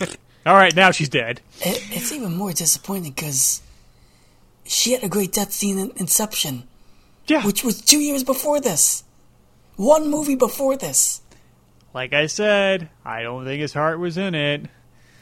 Um, yeah, and like after the revelation that Batman's Bruce Wayne, um, Jim Gordon found out we landed on the moon. He's like, "Holy shit, we landed on the moon!" Very much like Dumb and Dumber. Um, uh, yeah, and I I know a lot of people like give this shit where like, how the hell did he get out of there when he didn't have to fix the autopilot? I'm like, it's called rope. He probably just tied off the the clutch of the the bat plane and just jettisoned it or jammed it somehow, and then there you go. Nope, he Um, did it off he- screen.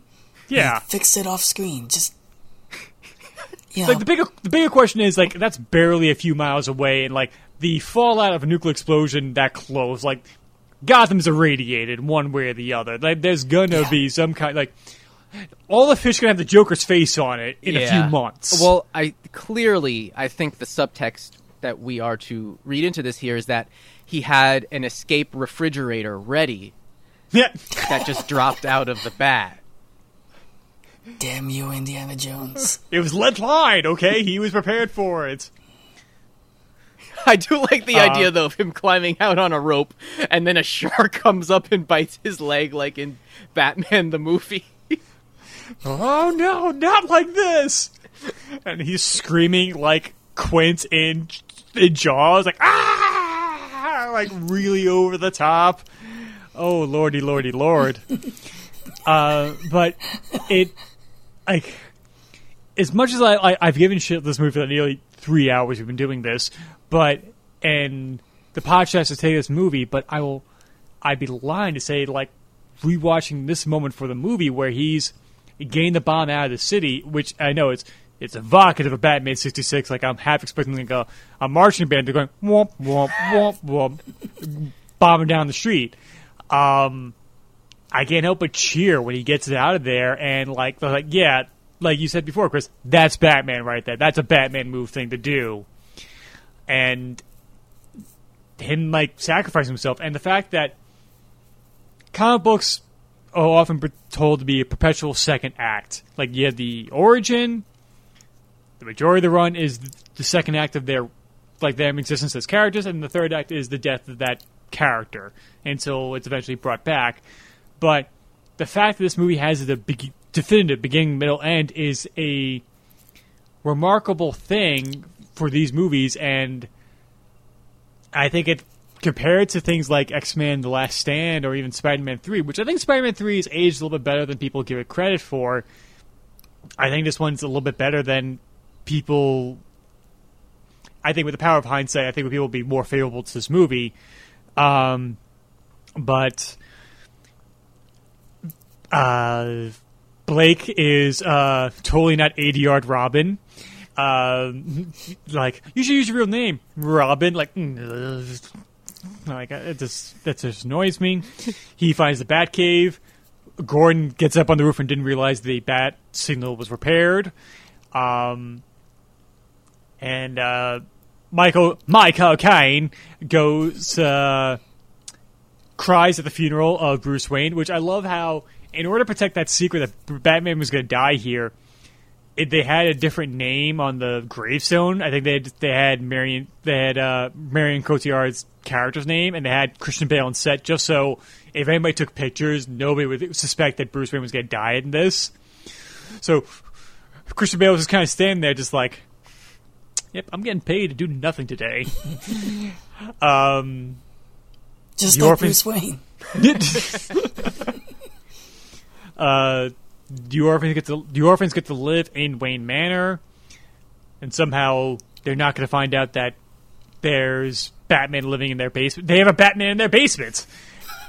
I can't believe I get the I get the crowbar that references this uh, episode, but and Alfred gets to see Bruce happily at the end, and when that theme kicks in, he gives a head nod to Bruce.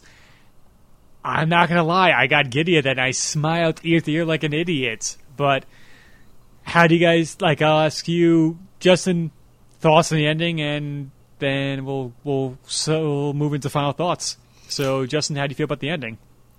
Yeah, I think it ended as perfect as it could with that uh, that last shot.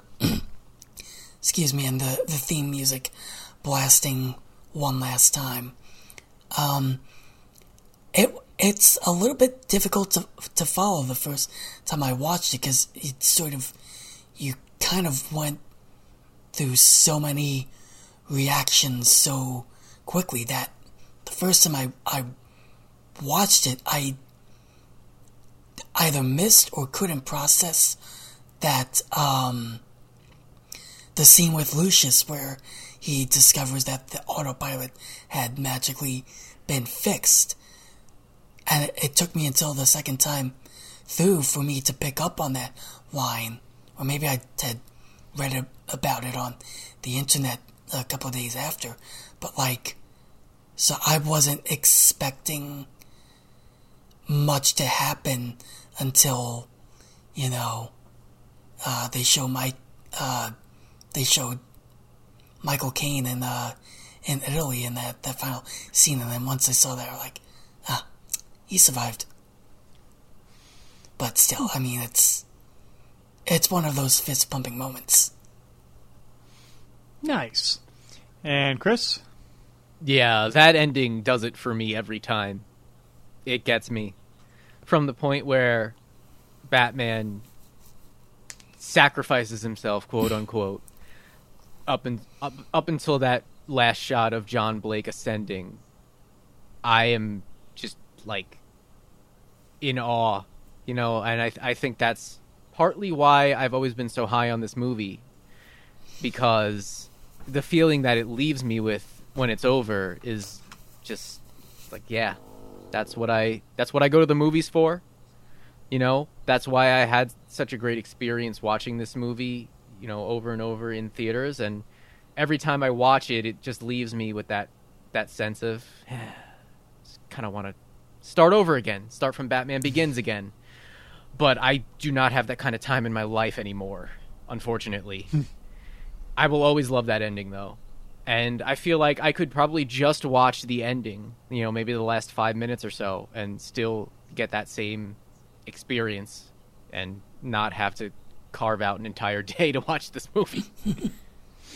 I, I think what this movie does so well is it opens with a great scene and it closes it with a great scene. Hmm. And it, there are, as we've talked about, a lot of great scenes sprinkled throughout this whole movie. But it's so important that you start your movie on a, a high note and then cap it on an equally high note. And this movie does it. And it's even more important because that's that's the last scene, not just of the movie. It's the last time we see a Christopher Nolan Batman movie at all. So, you know, to close it off on that note, just so important. And I think they got it exactly right. Yeah, I, I mean, I, I know I've been, I, I, I possibly been the most negative voice here, but he knows how to end a movie. He knows how to work a montage into an emotional catharsis for the audience, and he's done it successful times since. I mean, I think maybe Dunkirk might be his best version of that because I feel like, like because from a warfare standpoint, Dunkirk is a, Dunkirk was a failure, but it was also an emotional victory because of like, all right, we're going to come back and win, and I think that movie does that, much like how this one does, where, mm-hmm. yeah, this is ending, but obviously the Dark Knight literally rises with John Blake going to be as Batman. Um, will he be as successful as Batman? Will he not die on the first day of the job? That remains to be seen. Kill two people his first night out? Probably. he accidentally drops him off a ship, like uh, uh, roof. Like shit. Well, it serves you right. That's your fault.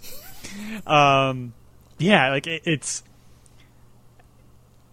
it's it is impressive to say the least because you had two gargantuan movies before this, and yeah, I think this is the weakest of the three, but the fact that I think it really does stick these final movies is a really good landing. And we didn't even talk about it earlier because we I felt like we had to rush it a little bit, but like the breakup between Alfred and Bruce earlier on, Yeah.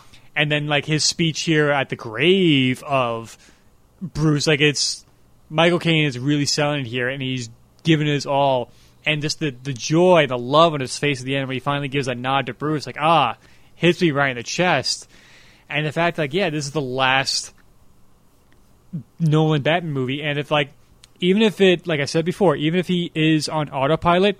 It's really impressive what he could do on autopilot because a lot of people giving their all couldn't do that. Um, let's give our final thoughts on the trilogy, and then we'll we'll wrap this up. Justin, final thoughts on the trilogy.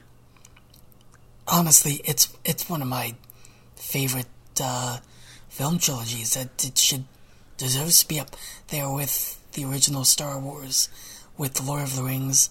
These are, you know, masterpieces. I think you know, all three of them are somewhere in the top twenty my favorite films that I've uh, that I've ever watched, and um, it's what sparked me to uh, become interested in Christopher Nolan's films.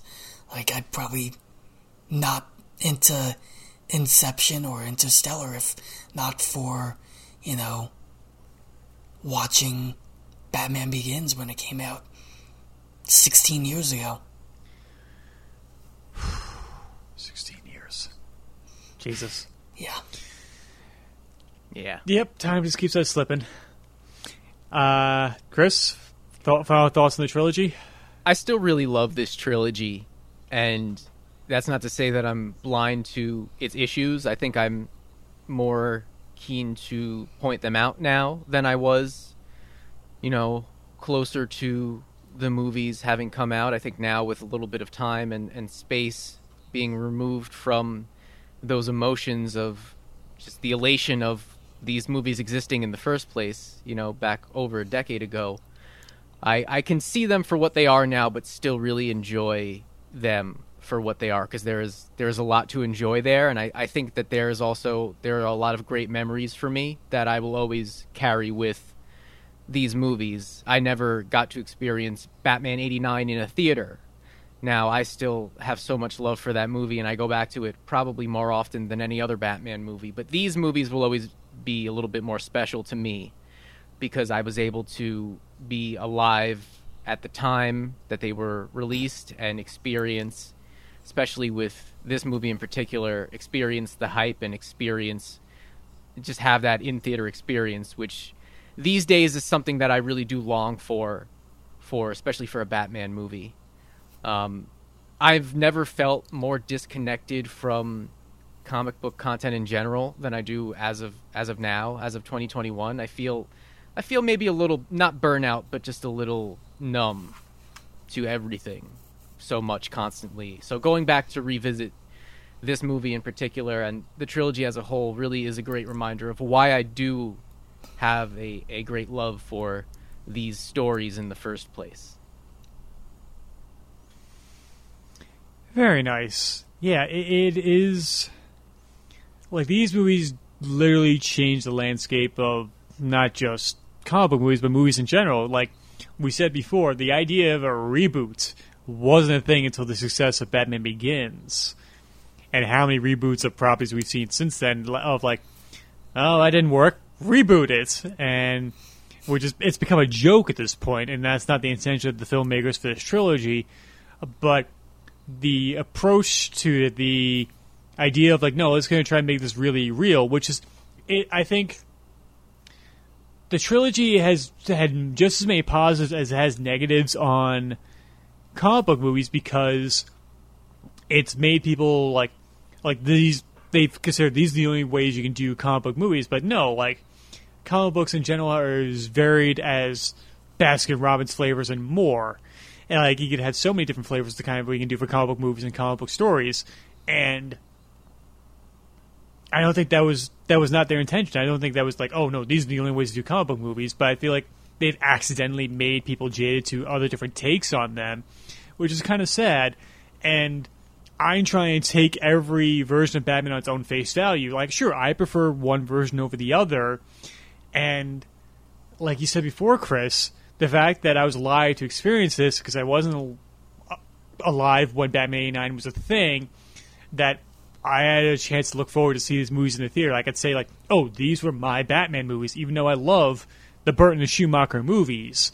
I, I love them just as much as these movies, but the fact that like, no, I have distinct, cognizant memories of going to the theaters and seeing these, some of them multiple times, and it's something I'm I'm going to cherish to the to the end of time. And the fact that I was able to share those kind of memories with you two over the course of these episodes just makes it even better. Absolutely, yeah. I I, Yes. I love that. Not only were we able to watch these movies together, but now, all these years later, we're we're still able to talk about them and geek out about them and dissect them. So, uh, yeah, I I love revisiting that time, but still, you know, it, it's still kind of a part of uh, our friendship in present day, which is really cool. without Absolutely. a doubt.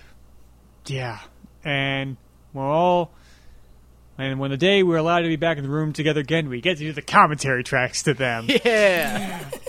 but we'll we'll we'll give us some time before that. Now, Justin, if people want to follow you on social media and whatever musings you do on the interwebs, where can people find you? Uh, I'm primarily on Twitter, um, mostly tweeting about Star Wars, baseball, sports, everything. At uh, at Justin Cirillo, with a C, not an S. Justin Cirillo, in the words of our friend Jill Murphy. I'm on acid right now. Thanks, Jill. We need to know that. Uh, uh, what about you, Chris? Where can people follow you and the things that you, the media you are putting out? Yes, so I have a few wrestling related projects. I do a podcast called Pro Wrestling Repackaged. I uh, do it with my wife, and it's all about wrestling related TV shows. Our first season is about Young Rock on NBC, which is going on now.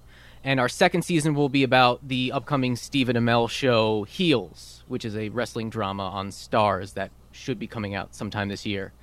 Um, so you can follow us at PW Repackaged on Twitter and Instagram, and you can find us on any platform that you get your podcasts. And also, I do a wrestling themes cover project called Wrestling Undercover, and you can just find that. Just type in on YouTube Wrestling Undercover, and it'll pop up. Very nice. If you want to follow me on social media, you can follow me on Twitter and Instagram. I made it easy for you. This is Tim Rooney. Rooney as an R O O N E Y. That's Can I just say I'm very happy you are no longer Tim Rooney too. Uh, yes, like I, I, I wanted to brand it like if I if I was gonna be verified, like I don't think they would be, allow with a number in the title. So I thought like this is Tim Rooney. Like I feel like like I'm announcing like as if like I'm a hip hop artist. Like this is Tim Rooney. As if I'm about to hit the stage. Um, so I, I, even though it does sound kind of egotistical, like this is Tim Rooney. Um, so yeah. This is this is this is a Tim Rooney moment. I'm a Is goddamn American a hero. Tim Rooney? Yeah, you, d- you done pull a Tim Rooney right there. You made too many puns and tripped over your gigantic feet, which I did earlier today. I tripped up a flight of stairs because I'm wearing my Converse. Oh boy. I know. I, I I'm in full control of the extremities of my body. Nice one there, Biden. Uh, oh. And the funny thing is, I made a Gerald Ford joke falling down a flight of stairs earlier in that week on a podcast. Little did I know that I that was going to come back. That was going to be trending the day that episode went up. oh man! And I, I was glad the glass I was holding was empty. I didn't spill everything all over the carpet. Um, and you can follow my other podcast, Please Rewind, the RF4RM Retro Show, part of the Real Fans for Real Movies Podcast Network, and my YouTube channel, Through the Lens Productions, youtube.com slash Through the Lens Productions, where my latest video essay about the world's end is up. Gentlemen, Justin, Chris, thank you for taking time out of night to talk uh, The Dark Knight Rises with me. Thank you for having us. Thank you so much. Of course, of course, of course. Come back next time as we continue to talk about uh, geek and pop culture, and we'll be speaking to you soon. Everything went. No lawyer? No witnesses? What sort of due process is this? Your guilt has been determined. This is merely a sentencing hearing. Now, what will it be? Death or exile? Crane, if you think we're going out onto that ice willingly, you have another thing coming.